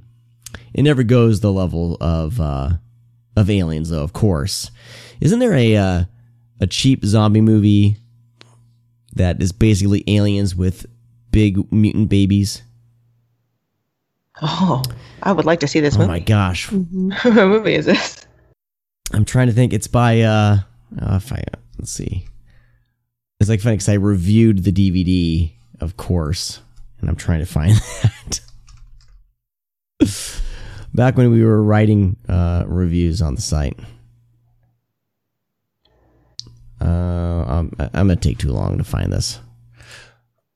So in this one, he he this Frank he tries Bruno to Mattei. warn Sorry, Bruno Mattei. Bruno Mattei. Um, Bruno Mattei. He did. Uh, is it Island of no Island Island of the Living Dead? Hold on. Yeah, Island of the Living Dead. I I think is they they Oh. become. Uh, zo- there's like these weird zombie babies, or, or is it zombies? The beginning. It's one of those two. Uh, no, no, it's zombies at just the can't beginning. trust babies on an island. Bruno That's Mattei, big like there's zombie babies, and it's a direct ripoff uh, of Aliens. Uh, anyway, sorry, uh, Anya, I interrupted you. Please continue. Uh, what was I talking about? oh, he tries to uh he tries to warn these these other parents, Jody and Eugene, and uh, it's played by who's it, Kathleen Lloyd and Frederick Forrest, hmm and uh. He's he just like shows up in their house like when they're they're trying to have a baby shower. And they're like, "Who's this weird dude? Is he with you?" And He's then- really just on the couch. They staring. handled that really well. I right. would She's not. like, "Oh, I thought he was with you." Right. She's like, she's like eight months pregnant, and she just like sits next to him. and is like, "Hey, you want some coffee or Tang or whatever it is that she offers to him?" like it's nothing. Like some strange dude rolls up in my house. Who, at a baby shower. I'm calling the cops. But Yeah, get the fuck no, out, man. totally, Bye. Like, they totally like allowed him to speak his piece for the most part until uh, Eugene was like, "Yeah, you need to get out with that conspiracy crap." And uh, that's what he does. He tries to like uh, uh, warn them about this vast conspiracy to murder their baby and Mhm. other unborn mutant children. It's a lot to handle, really, I know, for there's a uh, lot going on in this. some some soon parents to soon to be parents to to handle. But um, they are, I think they. What, what was it that convinced them to? Um, was it when when Mallory shows up, when when the, John Marley shows up, that they actually yes. kind of Mhm. uh, come around? Yes. Yeah, and by the time they get to the hospital, and there's literally Oh, yeah. 5,000 cops outside of it. And that was an interesting uh, uh, take on, on this film for a sequel, where they they kind of in the first film it was more um, science was kind of like an antagonist, and, and then um, this one there's kind of like there's science, and then there's also this brute police force, and the um, the parents are are kind of trying to navigate between those two, um, and it, it's it's cool how they had kind of had two different schools of thought on how to deal with these these babies, and uh, the scientists were kind of kind of nurturing. They they at least treated the babies as if they were human for the most part, but uh, the cops, well, they did not. They wanted to uh, they wanted to uh, snuff out these abominations immediately. Yeah, Yeah. basically. Treating them like a health crisis. Yeah, yeah. And um, that was that was pretty interesting uh, how they went about going that uh, going that route because that's that's like two different conflicts going on in addition to what the parents are going through trying to uh, deal with this this struggle the same struggle that Frank went through. Right. Eugene goes through the exact same thing. Mm-hmm. Um, although I I like Eugene more than I liked Frank. I don't know why. I, I like his arc, not not necessarily him and his little pencil thin mustache, but it's his arc. Hey, you know, he's what- a little bratty, but He's a little Mhm. bratty. Yeah, he's a little kind of muley. Um, but I think he's he's kind of given a more complex, meaty character arc than what most horror sequels call for. And I think that his his his struggle to accept his own child Mhm. it mirrored Frank Davis in the first film, but it was also really heartfelt in this film. Yeah. At least for me, um, I thought it went a, a long way toward building this this emotionally connective tissue that made the plot a little bit more harrowing than usual for for a sequel. I I wasn't expecting to to enjoy this film at all, and I kind of did. yeah, I I agree with you, and I also think the wife role, Jodie, she had a much meatier role than Yeah. the wife in the first one, which was great. It was kind of the perfect sequel build, really. I mean, you Right. kind of have the bones of the first one, but everything was enriched. We got a little further with uh, what we knew about the babies, how many people are getting pulled into the whole situation. Um, yeah, it, it really didn't feel like a cheap, quickie um, takeoff of it. But I guess what happened was they originally released It's Alive in the theaters barely and it like Huh. immediately disappeared. And then three and a half years later, Larry Cohen talked to the new head of distribution and he's like, Can you give my film another chance? He looked at it, he's like, Yeah. And I can't imagine this happening now, but No. he opened it wide. It became a huge success. Huh. So four years later, they're able to bankroll a sequel. Yeah, that's interesting. Like, I know that there's no way that would that would happen now. Yeah. I mean, uh, Although I desperately want that to happen with Annihilation now. Oh. yeah. God damn it. It won't happen, but uh, now I want it to happen. We have precedent now. Can we call Larry Cohen? Maybe he can give us. Larry, you did it once. Help us out. What, what'd you do? What, what's your secret? Yeah, because, because I mean, normally, I because this is before the home video explosion, right? I mean, this was people didn't have VHS as wide. Uh, I I don't think so, right? In this in '74. No, I think Nah. that this was back when they were gigantic and to, like- expensive, and there weren't a whole lot. Yeah. So you mean, because today, like maybe It's Alive would come out and a movie like that would come out and it wouldn't do well, but there would be word of mouth through either rentals or streaming, and then maybe a sequel will happen. But that doesn't always happen. Like, uh, you know, Dredd, Dredd never got a sequel, and it was a really good Oh, now we're getting gloomy about movies that didn't get a chance to deserve them. you didn't have like you know there wasn't message boards and then Twitter and social media blaming people for the failure uh, of of a movie, you know, um, and all that. So, um, hold on, my wife's texting me. Yeah, it says a lot about Larry Cohen's gumption. I think probably being the director, the producer, and the writer. Yeah. Um, he, I, I can almost imagine him like sitting with the film and just staring at it and be like, "God damn it, this deserves better." Yeah, I like I like how much thought was put into this sequel. Um, they, they, he didn't have to do that, and he he did it anyway. And I don't know. I, I I'm gonna say it. I like the second one more than I like the first one. Whoa, I actually do. Yes, I do. I like it more. Really? Out of the three, I I revisited That's the first one. I watched the second one, and. I I, I sat through the third one, and then um, the next day after I watched the third one, I went back and watched the second one again. But I still haven't gone back to the first. Really? So, yeah, That- yeah. That's interesting. 'cause I, I mean, I, I love the first one because of because, like I said, like I wasn't expecting it to be tense, and so I was really invested. But yeah, no, it uh, it lives again, or it's alive too. Definitely ha- is a great sequel, and it feels organic to the first movie. It doesn't feel nothing feels tacked on. Nothing feels like oh we're gonna do this again, just bigger and better. Like there is that, but they definitely um yeah that that's that, that's what i really appreciated about about this one because so many sequels just they didn't know they were going to make it you know and i don't you know they probably didn't know they were going to make this either but i don't know. I, I don't know. There's just something different about this. It's one of the better like it's it's added onto my list every every year we'll see someone do a list of you know series with sequels better than the original and uh, or as good as and i definitely would say this is is a very strong sequel. Mhm. Yeah, well, Law Cares put it, and he got uh, Bernard Herrmann again to do the score. Like, I Mm. mainly know him from his Hitchcock movies, but he did Citizen Kane, and then he went on to do Taxi Driver.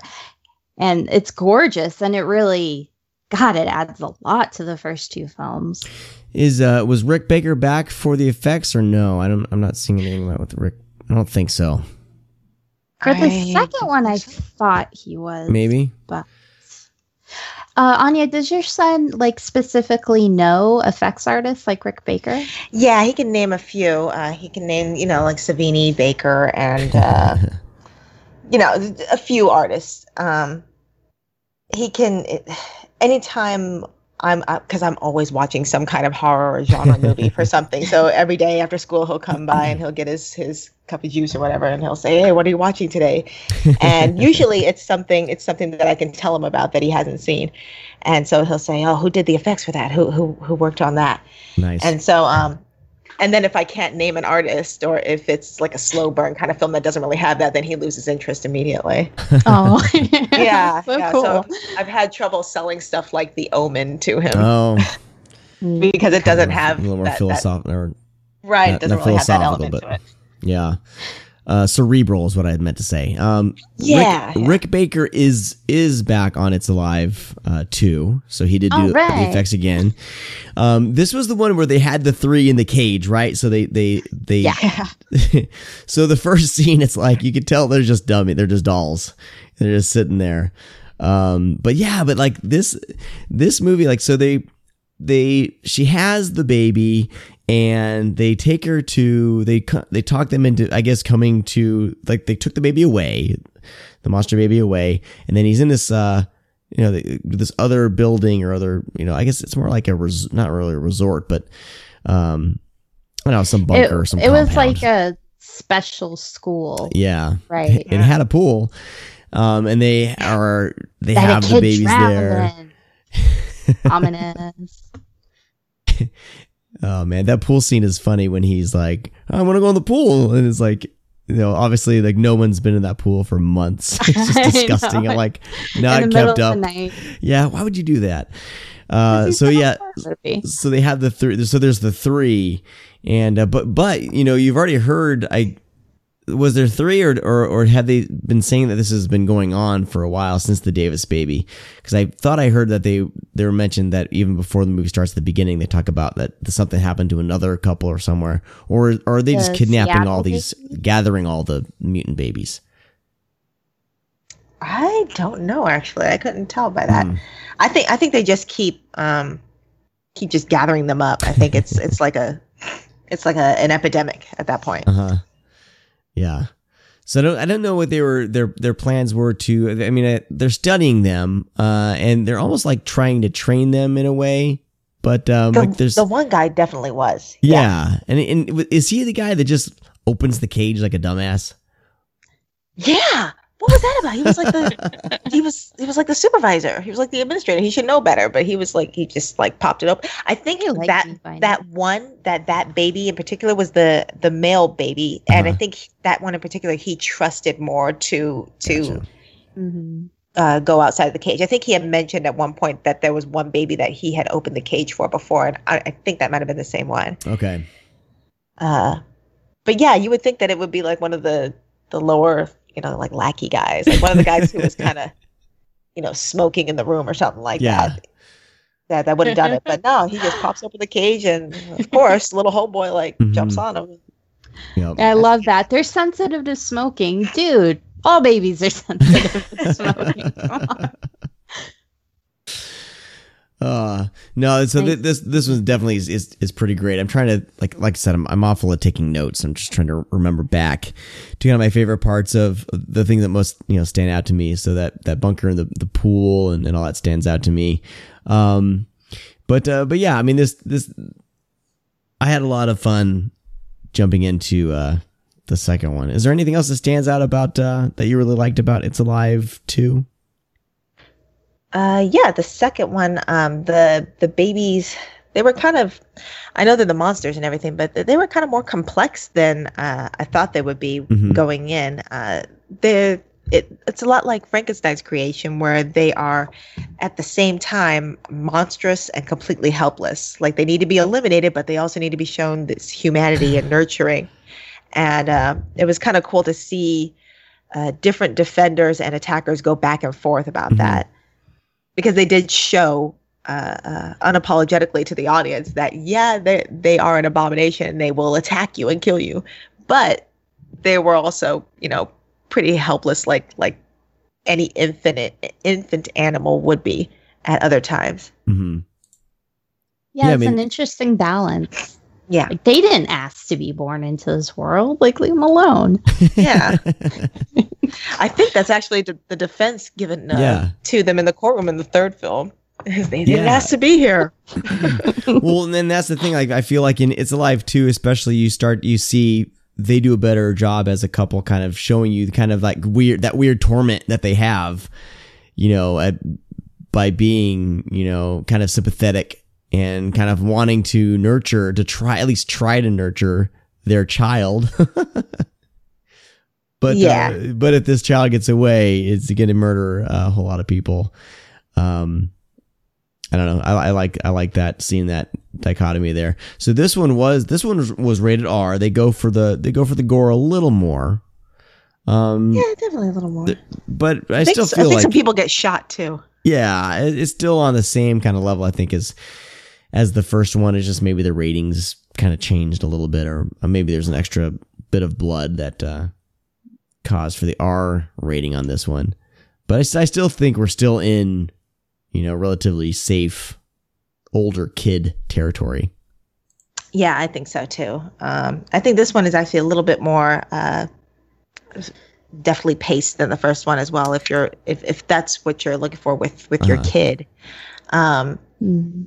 It's it's definitely um, I think the added struggle of of uh, the added conflict from the the cops versus the the scientists uh, kind of give the film a lot more to to talk about and do uh, and a faster rhythm to go by.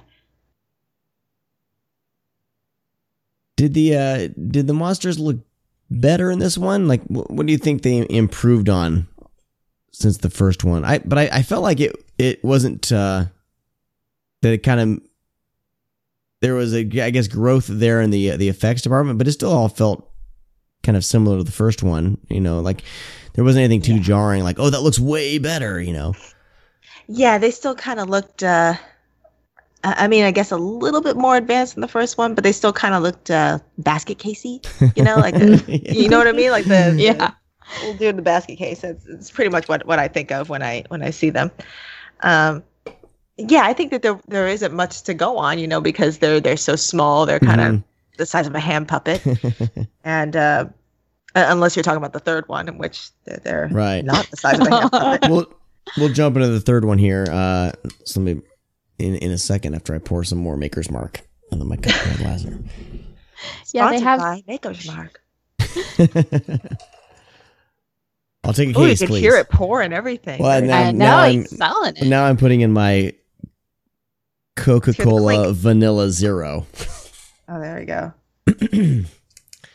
Sorry, I. Uh, sorry, I'm, Oh. interrupt- I'm interrupting. Nice. I had half. Did you do that had like right next to the microphone? no, Make sure you go. Yeah. no, I, I, Say the I, I promise. I'm Say not going to slurp. I won't slurp into the microphone because that's just that's just disgusting. That hearing like people eat and drink and stuff on podcast drives me crazy. And uh, I used to listen to this one, and I swear every single time one of the hosts would be like mowing something down. it was just like, I want to hear your Yeah. thoughts on the movie, not uh, you know, I don't want to hear you chomping down your pepperoni pizza. You know, I heard it one time. Someone was drinking something on a on a podcast. I can't remember which one, but it it I, I don't know. I found it kind of uh, comforting. So I think I'm one of those people that like Okay. likes those those ASMR videos and stuff like that. I, I don't listen to them, but I think that I'm one of those. Is that better? Oh, there we go. Yeah, yeah. Did you get the tingle? that was, that was a little little uh, dramatic. Um, right on. So uh, it, it's live too. Um, so we we can say that yeah, just as good as the first one. Would you say? Pro- Yeah. a proper proper sequel. A proper sequel.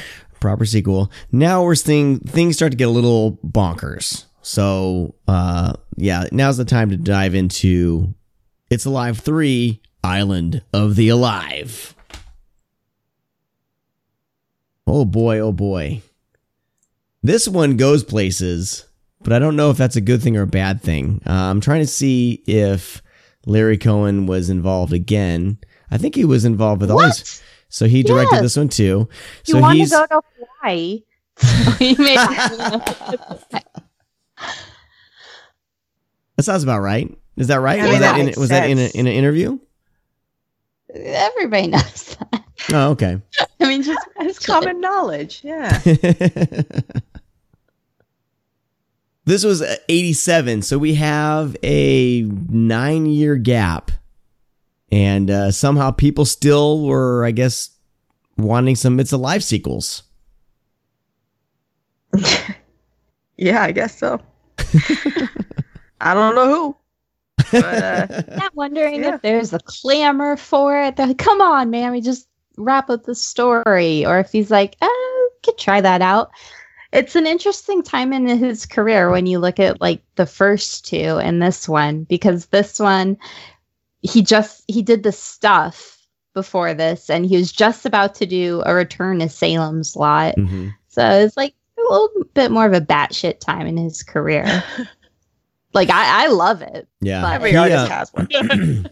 he apparently shot uh, It's Alive, this one, uh, It's Alive 3, and Return to Salem's Lot uh, back to back. So he had got, I guess he started working with uh, Warner Brothers, and I guess they wanted him to remake House of Wax. He wasn't interested, but they still wanted him to make a film for their straight to video division. I guess they just had a video division. And he would say he would do it if he was able to do two films to be shot back to back. And that's when he did these, the It's live sequel uh, and then the Salem's Lot sequel. And I want Michael Moriarty for both of them. Michael Moriarty. I am torn on Michael Moriarty. He's a bit of a he's a bit of a goober, right? I mean, he always kind of is, right? He's a loose cannon. wasn't he in that uh wasn't he in that haunted office building movie we talked about, Stephanie? Was he in that one too? Oh, uh, yeah, I think he was. I don't know if I don't think I like Michael Moriarty. Well, the thing about him, in my opinion, is he always acts like a stage actor, even though he's doing a film. Oh, he was in Dark Tower. Yeah. No, he is a stage actor on film. Hmm. He he doesn't seem to change his approach at all. And I've noticed that there's like through this whole trilogy, there's a lot of sweatiness in the actors, but no one is greasier or sweatier than Moriarty. Oh yeah, he must, he, he probably had his own like you know sweat assistant. Yeah. Oh, and he does have that Irish boiled look. Like hardcore in this one. So I love him, but he's a complete oddball. That's kind of why I love him. Yeah, he, yeah, he's he's just so awkward, and he's always talking to himself. he, is, talked to himself he? All the of like time in Dark Tower. External monologue. Yeah, Just wander into the foreground and just talk while the person's standing back They're like, oh, okay. he's just mumbling all the time, just mumbling about the thing he needs to do and the babies and the mutant babies. About That's pretty spot on. yeah, yeah. I've been working on that. I've been workshopping it. I've been going down to the club. I'm proud of you. down the improv. Um, so this opens on a courtroom. Uh, not, not no, it doesn't, it doesn't open on a courtroom. It opens up with probably, I think, maybe the best scene in the film, Yes. where you have a cab driver driving like a bat out of hell. There's a woman in the back. She's gonna give birth. The cab driver pulls over, and a police officer, who I guess they're trained to, to deliver babies, apparently. Uh, and you have this amazing like scene of this police officer trying to deliver this mutant baby in the back, and she's like, "It's coming!" And then all of a sudden you see her her dress and her pregnant belly is gone, but then there's the you know the obviously the head is right there between her legs, and then boom, some major gore, awesome. Like I stood up clapping. I was like, "Here we go! I'm ready for you, Island of the Alive. This looks great." Uh, an awesome like didn't like bite his like a chunk out of his hand or I don't know. It was it was crazy. And it Uh, ends in a Catholic church, which is totally your yes. Yeah. It's my jam. any horror happening in any church setting, I'm down. Um, fan- fantastic, like a fantastic opening to this film. Then we get to the courtroom, and um, there's Michael Moriarty. jam. And Gerrit Graham, my husband. Yes. there, there are like a handful of actors in each era that I get excited to see pop up in a film, and Gerrit Graham is one of those actors. And so I was, I was beside myself with glee when I saw him pop up as a lawyer in the film, and he was playing a jerk lawyer too. Yeah, it's very stern. He does not disappoint. Jerk. I liked it. I was very happy to see that. And that opening scene, yeah, I, I saw that and I was like, okay, we got a damn movie here. This is this is happening, and I was I was I was fully invested. So kudos to It's Alive three for for at least starting off uh, on the right foot, because that they didn't they didn't have to go as hard as they did with with the uh, the effects there, but they they showed Oh, that that pregnant mother full frontal. Um, with that that moving lump under her, her dress, and Yeah, then that- that was jarring. yeah, That's another thing. Each movie, the the pregnancy, the delivery scene got a little more intense. Mhm. Yeah, and this is what eighty seven, so I feel like they had to. When, when did The Fly come out? Oh yeah, it's around that time. They definitely were like, "Oh shit, That's, Stuff's they had getting- step up their game, stuff's getting crazy, everybody. We need to go. We need to go batshit here." Right, like Cronenberg is a thing. Well, Cronenberg was a thing in the late So, seventies yeah, too. Yes. The Fly was eighty six. This was a year after The Fly. So yeah, so, so, you know they saw that, that Fly. Yeah, They're like, and oh, then- we gotta we gotta level up here. I want to say when, when was The Blob? And The Blob was nineteen eighty eight. That remake. Yeah. So yeah, yeah, yeah. We're we're getting into the gore stuff, and then by that time, you know, Nightmare on Elm Street had been going full force Mm-hmm. with its insanity. Um, Oh yeah, and you had the later Friday the Thirteenth films, and then you had the uh, the Halloween films that picked back up. I think by then you had like the what was it, the fifth one, fourth or fifth one? You're No, yeah, the- I know I should know this. I should know this. But yeah, you know all the all the big franchises were were um, yeah.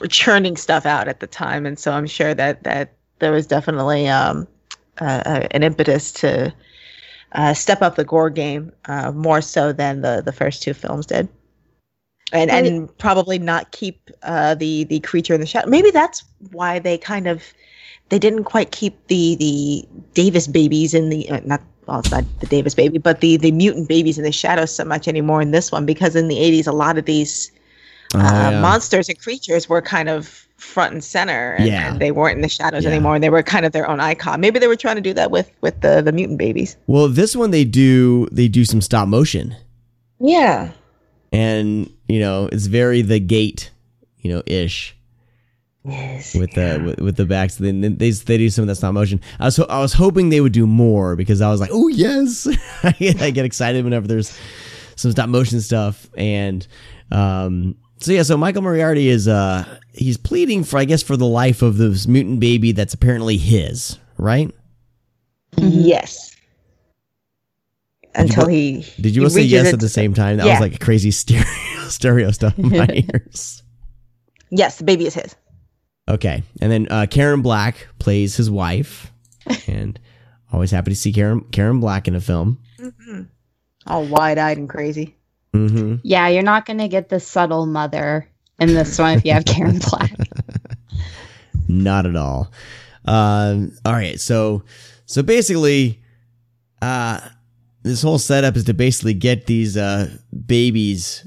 Uh, they apparently decide that all mutant babies are going to go to an island, and then this becomes like this little adventure sea movie. Uh, five years after the babies have been dumped on this island, and uh, Michael Moriarty is uh, you know, has to get to that that island. Are they? Where, why are they going there? Are they going there to uh, study them or check on them? What, what was the reason on getting getting into boats and? i think it was to study them right Island? Yeah, just to see how they were growing, what was happening. And like at that time, he didn't want anything to do with it, but he was out of money. So he had to Mm. write a book about That's his right. experience. And that guilt kind of drove him to be like, yeah, let's go. Let's look at these babies.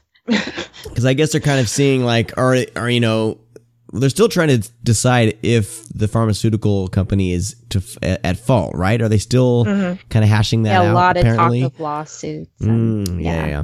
So this has been going on for years, for almost a decade. Because this takes place, I think they kind of do the real time thing where it takes place years after the first two films. And uh, yeah, they end up on the island. And it kind of turns into this, uh, you know, predator people in a, you know, jungle island kind of dealing with these uh, mutant babies for a while. I should jump in and say this is definitely not predator level though. Um, this is this No, you know no, it, no, it no. definitely is that that kind of scenario, but but don't go into it thinking you're getting predator, Predator 'cause it's babies? not. Yeah, there, it's definitely kind of a and then there were none kind of a, a Yeah. plot going on. Yeah. But uh, yeah, yeah, people get picked off, and and these babies uh, they know the terrain very well. Yeah, they do. I feel like they didn't go like it's 1987, 1986 probably when it was filmed. Like they didn't go to that level of just crazy, you know, horror movie gore. You know what I mean? Because that like when people are getting picked off, a lot of stuff's off screen. Like I feel like they really could have upped the ante this film a little bit because they kind of knew, you know, th- they had to have known what they had kind of going in. Like this is be, you know, creature feature with mutant babies who are kind of now they're like juvenile mutant babe mutants uh Yeah, and like they didn't they didn't really get there in the in the, especially in the island sequence i feel like i felt like it, a lot of that was just kind of weak And i was hoping for Yeah. more It's I f- pretty brief. Mm-hmm. yeah. I felt like the um the film opening was absolutely perfect, and if they had stayed at that level, Yeah. the movie would have been great. But Yeah. uh, they they kind of just I don't know. They just thought, oh, we don't need to do that for the rest of the movie. Let's just keep it at you know kind of Yeah. camp campy dark humor, and and that should be good enough to keep the audience going. yeah well So I, it's- I almost feel like they maybe i feel like they I was gonna say maybe they filmed it last, and maybe they needed like after a test a test screening, we're like, oh shit, we got to add some crazy stuff. But apparently that was intentional. They wanted to get all the monster birth stuff just out of the way in this kind of prologue, um, just to get it out of the way to go to the next part of the film. So it, it in a way was tacked on.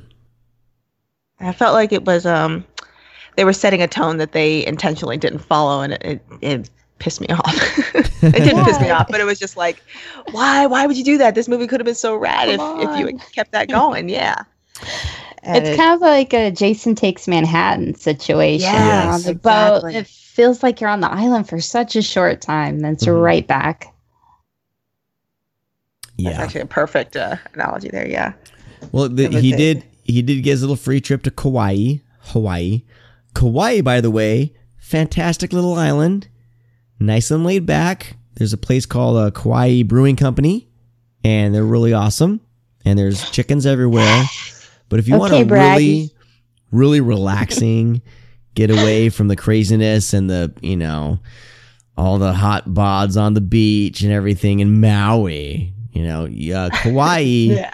is like the rural old person hangout that I loved.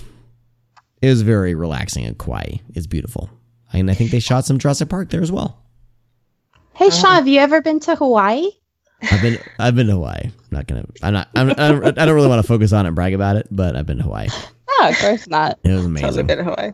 Kauai, no, Kauai though is amazing. Fuck all like the Big Island and all that kind of stuff. They all felt like, you know, I felt like I was on the beach in like Southern California. Uh, a little more tropical, but you know. But Kauai, I really felt like I was in like Hawaii. It was really nice. Anyway, um, sorry for going off on that tangent. Oh, wait, you know what? The other, uh, there is one other scene that I was actually pretty into in the film, um, where uh, Michael Moriarty he he chills and hangs out with a prostitute for a little bit, and then Oh, she she figures out she's like, man, you look really familiar, and he's like, uh, I gotta go. Look at the time. And as he's getting dressed, she's like, no, no, no, you look like really familiar. Like I sleep with a lot of dudes, but you look familiar. and then she figures out that he's like the guy who had the mutant baby, and then she's disgusted with Yeah. him. Yeah, He's like, get out of here. He touched me. And I No, thought that that, was- the, uh, that was great. Yeah, the irony of the scene Yeah. was really cool. And, and the way he was stigmatized, it was, it was all really cool. You should tell people before you try to make love to them. Yeah, that's a really good scene. Look, we're about to get it on, but just just so you guys know, just just so you know, uh, uh, I got a mutant baby. It's I on an sired a mutant island. baby. No big deal. no big deal. It, it was it was the birth control was not me. I was young and needed the money, not contagious. I thought it was it was really cool just because you know she was a supposedly unregulated sex worker Uh-huh. who you know probably hadn't been tested for anything herself, and uh, yeah, she she just laid into him. She was she was disgusted. She shrunk into the corner and was Mhm. like rubbing herself like Oh, a crying yeah. game. Yeah, She was just she was just all disgusted with him. That was pretty cool to see. She was like going to be searching for like that uh that shower booth in Gattaca where he has to get all the skin off. him. That was No, a but they- scene. But yeah, then there's some there's some there is some cool ideas in this, and I feel like it gets. It's funny that you say that it take it, it, it takes not, not much of the movie is on that island. But I felt like that drag like that part of the movie which should have been like the coolest part of the movie, Mhm. kind of drug and was like ah, okay, like something we need to have something really cool happen. But then what happens is like the three or four. So they've sp- spoiler alert for 1987 movie about mutant babies. Uh, they discover that they can reproduce. So there's like a baby, mutant baby Yeah, it's a baby of the baby. Babies family having babies. of mutant babies. Yeah, huge spoiler. Where we're breaking the 31 year rule. Yeah, I think you know. Uh, I don't know. I mean, they uh, tried to. They kind of got a little violent with it when they um. There was there was a guy who was like kind of crucified and hang, hung, hanged hanged hung, Yes. hanged upside down. I think he was hanged upside down. It was kind of predator like there, Yeah, uh, yeah, yeah, but yeah. still kind of goofy. I think Michael Moriarty made a little like one liner quip after that or something. I know he, he almost looked annoyed by it. Like, ah, Yeah. yeah, warned Like- you. Oh well. Yeah, But see, even I all that thought- stuff is kind of off screen and you you know uh yeah, it was kind of. It, I don't know. They didn't go there, like you said. They didn't go there. they just didn't uh they neutered it. I do like how they all. no offense, um, Charlie. Charlie, no offense. My dog. my Eventually, the babies want to get off the island, so they Mhm. kind of commandeer the boat. And I love how they're just haunting Michael Moriarty through the window. It's like, you, you, you better be taking us where we want to Yeah, go, yeah. Mister. Hey, what's up? Like we ate everyone already. Like everyone's been eaten. You're like the only source of food. But uh if you get us there, we'll eat when we we'll eat on the beach. Yeah, he like sensed this, and he just writing in his journal, like, I think I'm okay as long as I keep the boat going. Yeah, because these guys really want to eat me. He does a lot of that. Like he's So like, weird. like he he does like the dictating his writing uh Mhm. type stuff. He must love voiceover work. And he, he- this that ending, well, that that kind of second, third act there, um, it was actually kind of parallel to the Lost World. You know, the, the Jurassic Park uh, sequel, like where like the, the dinosaurs like totally get on the boat and they go all the way to San Diego and then they go on a rampage. Like this, it's kind of the same thing. Yeah, oh, a little bit. I think Steven Spielberg kind of stole some stuff. There may be a lawsuit. April Um, Life Three. Did anyone get some humanoids from the deep vibe once they got at the that carnival? Oh yeah, like, yeah. okay, monsters the arriving at a boardwalk, beach- the at a boardwalk. chaos. Yeah. Yeah, I was, I was hoping. I was like, okay, I don't even care if they rip off humanoids from the deep right now. Like, I really need some crazy action. So this would be amazing. it doesn't happen, but um, but you know, it it kind of uh, I don't know. It, it and at the end, it kind of brings up the whole dilemma. You know, parent parental of mutant baby dilemma at the end again. And I thought that the end when they kind of I fe- I felt like they kind of stuck the landing though with how everything pans out uh, with the characters and, and, and the creatures and everything. And I, I did appreciate about that. And that I won't I, won't, I don't want to give any of that away, but um, but I feel like it kind of you know the film kind of starts off strong, has some cool things here and there, loses its way when it's supposed to be super awesome, but I feel like they kind of stick the theme, the thematic landing at the end. I was wondering what your thoughts would be on that. Eh. No, I feel like Am I wrong? feel like, no, Am I no, no, wrong? No, no, no. I think I think you're right. Um, I feel like they they just like for me, like the opening scene was it, Yeah. and then everything just- after that was just constantly diminishing returns up until the end. And uh, so I feel like the, that the end was it made sense and it was all right, um, but but it still eh, didn't do it for me. yeah, I feel like so, Okay. someone else here probably has something more positive to say about it. Maybe no, maybe not. no. Well, no. Uh, Am I the I only guess one? I'll defend it. I'm not. I'm not defending. I'm just, you know, just trying to like. Eh, I think like positive. No, but this one definitely is it. not as strong as the. Uh, Stephanie, I'm sorry. What were you gonna say? Well, you're both completely right. Like it begins like gangbusters and gets your hopes up. And yeah, the pacing changes, the location changes could be a little jarring. Um but there it's so quirky. And I'm one of those weirdos who really likes Return to Salem's Lot. It's just like the kind of choices where you get Sam Fuller to play a guy hunting Nazi vampires. I feel like you can see glimpses of that in this movie. Mhm. So I fully agree with you. It loses steam. The first two are definitely better crafted. Um, I think if you can like kind of look at the goofy poster, kind of surrender yourself to it. Um, it, it's fun. It, it's you know it's quirky. It's off kilter. It's uneven, but I, I enjoyed watching it. Yeah. Would you would you go back to it again? Do you think it's worth revisiting? Yeah, like I mean, I would probably be like really high next time. But yeah, why not? Yeah. Well, we I don't have know. those those kind of movies. Yeah. Depending on what, depending on what you what you have, that island scene may feel too long. You know. well, it has Oh. the commentary I haven't Okay. listened to. yet, Okay, there you all. Okay. Yeah, yeah. You know what? What would what would have made the island scene like really amazing is yeah, these kind of reproduce, but there may be some amphibian DNA or something, and there's mm-hmm. like ten babies. You know what I mean? Like instead of just Yeah. one little baby, like ten, and they kind of like and they're a little advanced, more advanced, And I was hoping for like a scene like that, like you know, like Teenage Mutant It's Alive babies. Yeah, no, well, no, just like a swarm of mutant babies descending.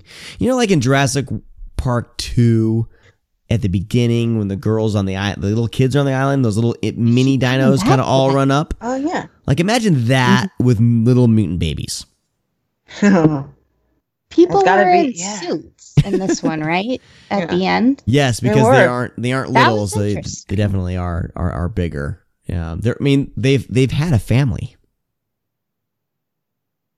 You what I know mean? the the way that the the mutant babies um leap onto people in the first two films when they attack them. It would be kind of cool if they did have that like some kind of amphibious DNA that allowed them to leap further and faster, like frogs.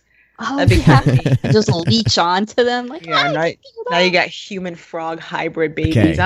I'm- would be very into that. idea should for write Jurassic another World remake. 3. Jurassic World 3, we're going to combine mutant babies with mutant dinosaurs and maybe Cyborg Army. That's what's up. I've got a, a group of producers who want to do a remake. yes, yes. We'll start a Twitter. I'm pretty sure we can say we have a group of producers who are ready to, to front 200 million uh, to get this Please film email made. us how much you will donate to Here's us. what we'll say. And we'll get right on it. Look, we it- will have audience participation. We'll have fan interaction. The entire writing process, the entire step of the way, and we'll Whether keep you loved it or hated it, we want your input. we need to save Jurassic World for the Jurassic World franchise. We give us money to make Jurassic World 2 remake with mutant it's alive babies and dino Side- riders. Dino Rider with lasers. What's Yeah, in that just- it just What writes is in my whiskey everybody? Coca Cola. Yeah. That was your chance. That was your chance to plug. yeah, dude, sell What's it. in my Maker's Mark whiskey is Coca-Cola Vanilla Zero. Uh, not this Coke Zero, Sugar Zero, whatever bullshit. oh new no, he's Coke going Zero into his rant about the formula change. is still, I think, the original Coke Zero formula. For some reason, it's mixed with vanilla. I don't know. So are you still drinking the new formula? I do not drink the I new haven't Coke Zero. in. I do not You drink completely Coke quit. Zero Sugar. I have switched to Diet Coke, and there's like a weird green can that's like part stevia, part real sugar. I'll drink that on occasion. 'cause It's only, it's like lesser calories. But uh, Coke Vanilla Zero is my jam right now. Yeah, I sold out. I'm drinking the. Damn it, Stephanie! You were my I'm only, sorry. the only person who was on my side. I still am. It's inferior, but damn it. I can't go back to Diet Coke, man. Damn you, can't do it. Coke, for putting us in this position. Tearing us apart. I'm sorry you had to witness this on you. This episode of Screamcast brought to you by Betrayal and Are you- Backstabbing. Are are you uh what what's your soda I of choice? I don't like dark sodas. I know it's Oh. terrible. So I, I go with like a Sprite or or Okay. a, even worse a La Croix. I, I've been Mm. having La Croix lately, LaCroix. It's- and it's Slice? it's all is a slice. Uh, do they still make that? I don't know. I was checking with you. Ah, This mean, is now the maybe. Soda Cast, uh, new new uh, podcast, the Soda Cast, with Sean, Stephanie, and Anya. we can put in some serious product placement on this new Holy Jurassic shit. Park film that we're writing. Fresca. I mean, come on, who talks about Fresca? Fresco There's like has three different flavors. Fresca is really good with vodka. Yeah. All right. Um, I All think I, I think we can wrap we can wrap up the conversation on It's Alive Three, the Island of the Alive. Uh, lesser aliveness, but uh, you know, kind of a fun little cap on the trilogy. Not as uh, not as good of a through line as like one to two. Like one to two feel distinctly connected, and I love it when franchises can keep that going. Not not many of them can. And It's Alive 1 and 2 definitely feel completely connected with It's Alive 3 kind of, you know, jumping into bad shit territory. It's still all like, I mean, I think they keep all the pretty much all the rules that they've established in these, uh, this film. I mean, they're not, there's not like a whole lot of, Yeah, they're not like established anyway, but- talking. Though they did a Gremlins 2 kind of thing where there's like a professor baby and like the femme fatale baby. Maybe I could have bought Uh, that. yeah, they they they communicated. They were able to communicate with, with like telepathy. So I guess there's that. Um anyway, did any of you watch any special features? Uh I was unable to, but I wanted to ask, you know, did you check out anything, any interviews, any audio commentaries uh at all? I did not. Uh, I rented the first two, and then I watched the third one on YouTube. Okay. Shh. Let that out. I'm- Let that out. Larry, Since we're I'm sorry. the childless one, I did. I listened to the first two commentaries and I watched the interviews. Nice. Is hey, there do any you know that um, monster makeup kit um, in the second one at that kid's birthday party, which is a great scene? Oh, Mhm. yes. Um, that Cohen started out doing television and he did like a horror TV show. And that monster kit was based on the episode he directed. So he kind of put that in as an Easter egg. What? Very nice. Cool. That's pretty awesome. I was about to ask you, uh, Stephanie, do you have any did, did- anything in your notes, anything you gleaned from uh, the commentary or, or any of the uh, interviews you watched? Anything else? Any other interesting tidbits we have not discussed? Oh, well, for Alive. the Cary Grant fans out there, I I love him. I, I don't know, but, but the house they end up in at the end of the second one was the house in Mr. Blandings builds his dream house, which is not a major Cary Grant film, Wow. but Myrna Yeah, I haven't Loy is in it. Um, and yeah, it's just Larry Cohen's interesting because you'll hear about kind of these Renaissance guys working with smaller budgets, kind of not giving a shit and hurting everyone around, but he really respects all the people he works with. He almost has kind of a Robert Altman relationship Hmm. with actors in a way, which is I think is really interesting when you look at the kind of films he makes. Mhm. And I, I love his commentaries. He has a great memory and like he he just has a lot of respect for what he did. awesome. Very cool. All right. Very cool. Um, well, I think um, does anyone else have anything to add about the It's Live trilogy? Speak now or forever hold your peace. The second one's the best one. Thank you. and you can send all uh all you're not a real film fan uh threats to Oh, okay. by, by DMs on Twitter. Do you, okay. But really look at your lives, people, before you send that message about the sequel to It's Alive. Okay. Yeah. Um I side, side tangent, side tangent. Um do you do you both get a lot of like DMs from a lot of random people? Does that happen? Uh, random people. Cuz I have mine Uh, I have yeah. mine locked the fuck down. Like you have to be like my friend basic. Yeah, I have to we at least we have to be following each other. You know what I mean? Uh, I keep mine pretty open for the most part. There was Hmm. there was one time where I, I kind of shut it down after I published like this one thing that like white dudes really didn't like, and then like I, I opened it up a week later and it was fine. Oh, okay. But um, yeah, for the most part, like Twitter it is almost entirely responsible for like every job I get. Yeah. So like instead Right. of like I LinkedIn and Facebook like do Okay. nothing for me, but oh yeah. through my Twitter, just someone will read something that I had done, and an editor will reach out to me and be like, "Hey, I read that thing. You know, you're welcome to pitch here anytime." Oh, and then, sweet. Right. So I always keep that stuff open, and then there's usually someone who, um, if I talk about wanting to see some movie, there's usually someone who says, "Oh, it, I got it available at my library. I live in California. Maybe you can get that movie, you know, uh, brought down to you to your library so you can see it for free." Um, so I get a lot of stuff like that. I Oh. rarely get like threats or anything like okay, that. Okay. Um, Awesome. I just, Yeah. I just, I hear horror stories from people on, you know, a lot of women on Twitter. I hear horror Mhm. stories about people sliding into DMs where they shouldn't, and I was just like, man, I lock that shit down. So I couldn't. I That couldn't- actually happens a lot on Instagram for me. Ugh. Yeah. That's that's where that happens. Yeah, All Uh, right. that's weird. hey, people. Which is weird because I got like pictures of my kids on Instagram, so you think Oh, that they'd be no. like, well, because you think that they'd be like, oh, she's a mom, so maybe I'm just not gonna mess around with that. But they're like, no, hey, look at my dick. Oh no. Like every time. Everyone, stop, happens, like- guys, stop it. Unsolicited Yeah. DMs are not cool. uh, unless you're offering like legitimate work or legitimate conversation. Okay, everyone, stop it. Everyone, stop. I feel like I feel like your listeners are not the kind of people who would send unsolicited DMs. No, we have uh, the the ten people that listen are fucking awesome. Uh, eh, there's more than that, actually. I, I'm I'm Club Scum members. I apologize. there's more of you than ten. Um, and thank you, by the way. You guys are awesome.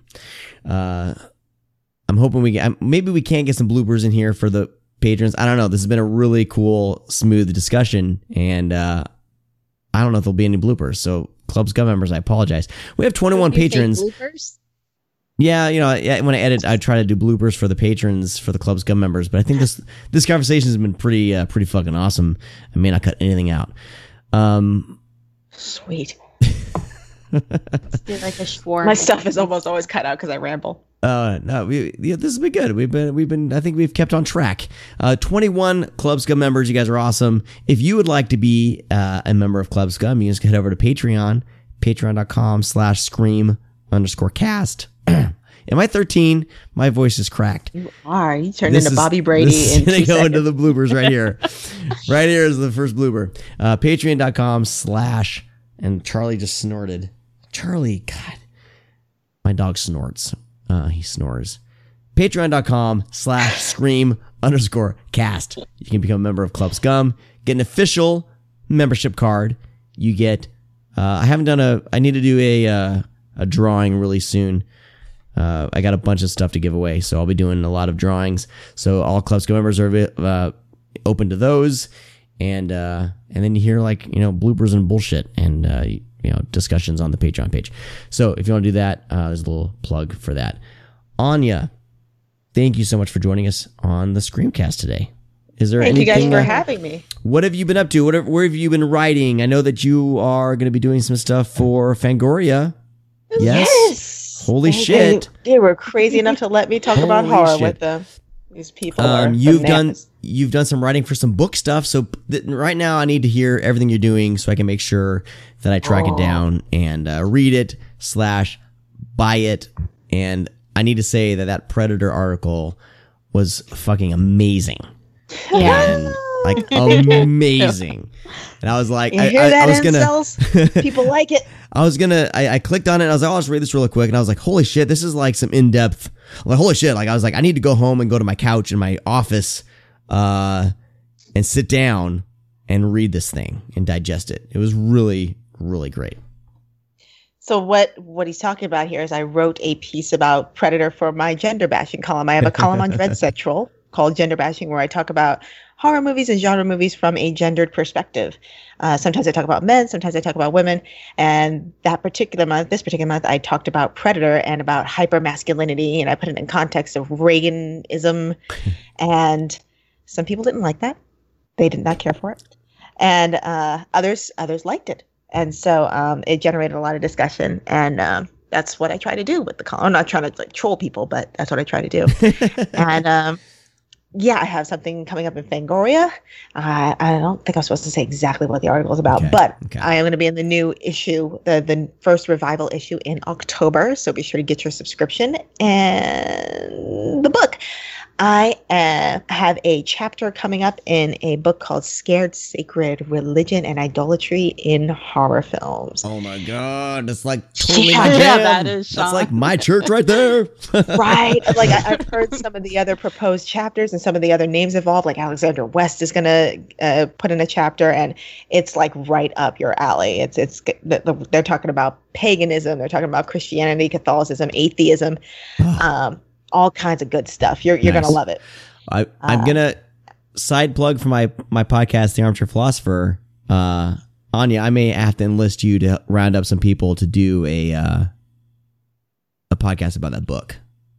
Ooh, yes. Maybe Actually, we'll that that. you know what the editor. Yeah, yeah. There, there's right. definitely a way to to Okay. make that happen. Okay, all right, awesome. I'm excited for that. Any anything else? Uh, no, I think that's it. Um, any of my writing can be found on anyawrites.com. That's where I keep all my most recent clips, uh, including links to the latest podcast episodes that I pop up on when people are crazy enough to let me talk about an film. Uh, so yeah, that's Anya A N Y A rights.com. That's where you can find just about anything because I'm on a lot of. I talk about it wherever they'll let me. Awesome, awesome, and uh, bookish plinko on Twitter. Oh yeah, yeah. I man. talk about Halloween six. I talk about how now I'm going to talk about how It's Alive two is the best one of the three, and I talk about uh, uh, Robert Mitchum quite a bit. I like Awesome. him. Right? Stephanie, you have been pretty busy as well.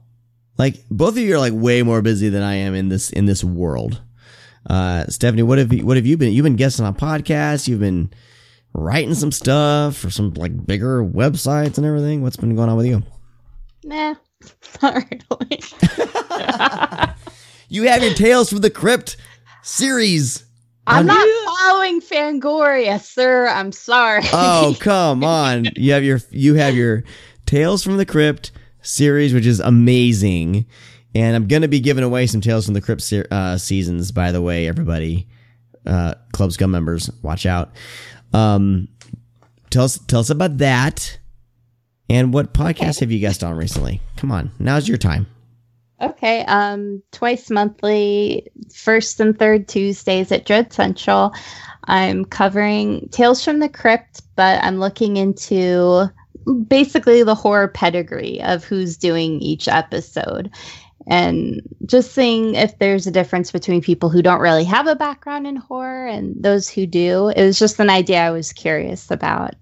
And I'm writing about. It's a lot of fun. And It's really good. You should read it. Thank you.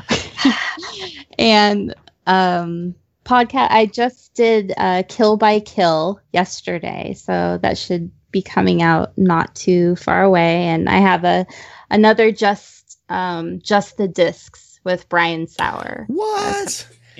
You and Brian Saur just need to do your own podcast, and then you can leave the slums of Screamcast behind. Just you, you and Brian just doing this amazing show. You're No, always he's, he's Screamcast royalty. It's He all is. connected. yes, yes. No, I, I love I love those episodes when you when you show up on there. It's fantastic. Thank you. Well, awesome. Well, um, let's see. What do I got to plug? What do I got to plug for the Screamcast? Go to go to the Screamcast.com. Everything's there. Subscribe to the show. Go to screamingpods.com and give s- give all those shows some love. I know that there's a new Splat House that just came out. Uh, allegedly, there's more SOV pod coming out, and I keep Oh yeah, I have one of those coming out really soon. Ah, wow, yeah. Uh, so that's going to be resurrected. A lot of great shows on there. Uh, Bloody Popcorn. Um, and I'm working on um, just a bunch of other shows on there. And there may be a, a maybe a few more, some juggling going on. Uh, maybe bringing on a couple more episodes. Uh, so go to screamingpods.com, check that out. If you want to support the show, of course, you can click on uh, on the store link and you can buy some Screamcast swag. And of course, you can go to our Patreon page and become a member of Club Scum over at patreon.com slash scream underscore cast. Want to thank all of our uh, sponsors. Hold on. I I gotta do the sponsor. Who is not Coke Zero, Not Coke Zero. Yes. uh, not Coff- Maker's Mark. Yes. Coffee Shop of Horrors. Uh, they just opened a physical location. So if you're in the neighborhood of Coffee Shop of Horrors, they're in Orlando. Um, but I, I feel like their their actual coffee shop is maybe more in you know not in I guess it's in Orlando somewhere. There's all these weird names around there. But uh, I'm super like I wish I lived in the area because I would like love to swing by their shop. It looks amazing. So if you're in the Orlando area uh, and you want to stop by their store, hit them up. You can hit them up on Facebook. Um, just type in coffee shop of horrors and you'll be able to find it and stop by their their store. But of course, you can go to the website coffeeshopofhorrors.com. You can type in Screamcast as your little uh, coupon code and get like 10% off. So some amazing coffees there. Um, they have a Boogie's Nightmare Brew, which is like a butterscotch toffee. That's uh, incredible. Um, and of course, uh, grindhousevideo.com. If you're looking up some vit movies, you want to buy some shit, go to grindhousevideo.com. He'll have most of your stuff there. And uh, if not, you can just hit him up on Facebook too. Mike's awesome. He always is very attentive. So you can find them on uh, Facebook, Grindhouse Video Tampa. And of course, music by Wolfman of Mars, art by Kevin Spencer. Anya, thanks again for joining us on the Screamcast today. And we'll talk to all of you next time. Bye bye. Oh, don't tell me you're leaving. The party's just begun.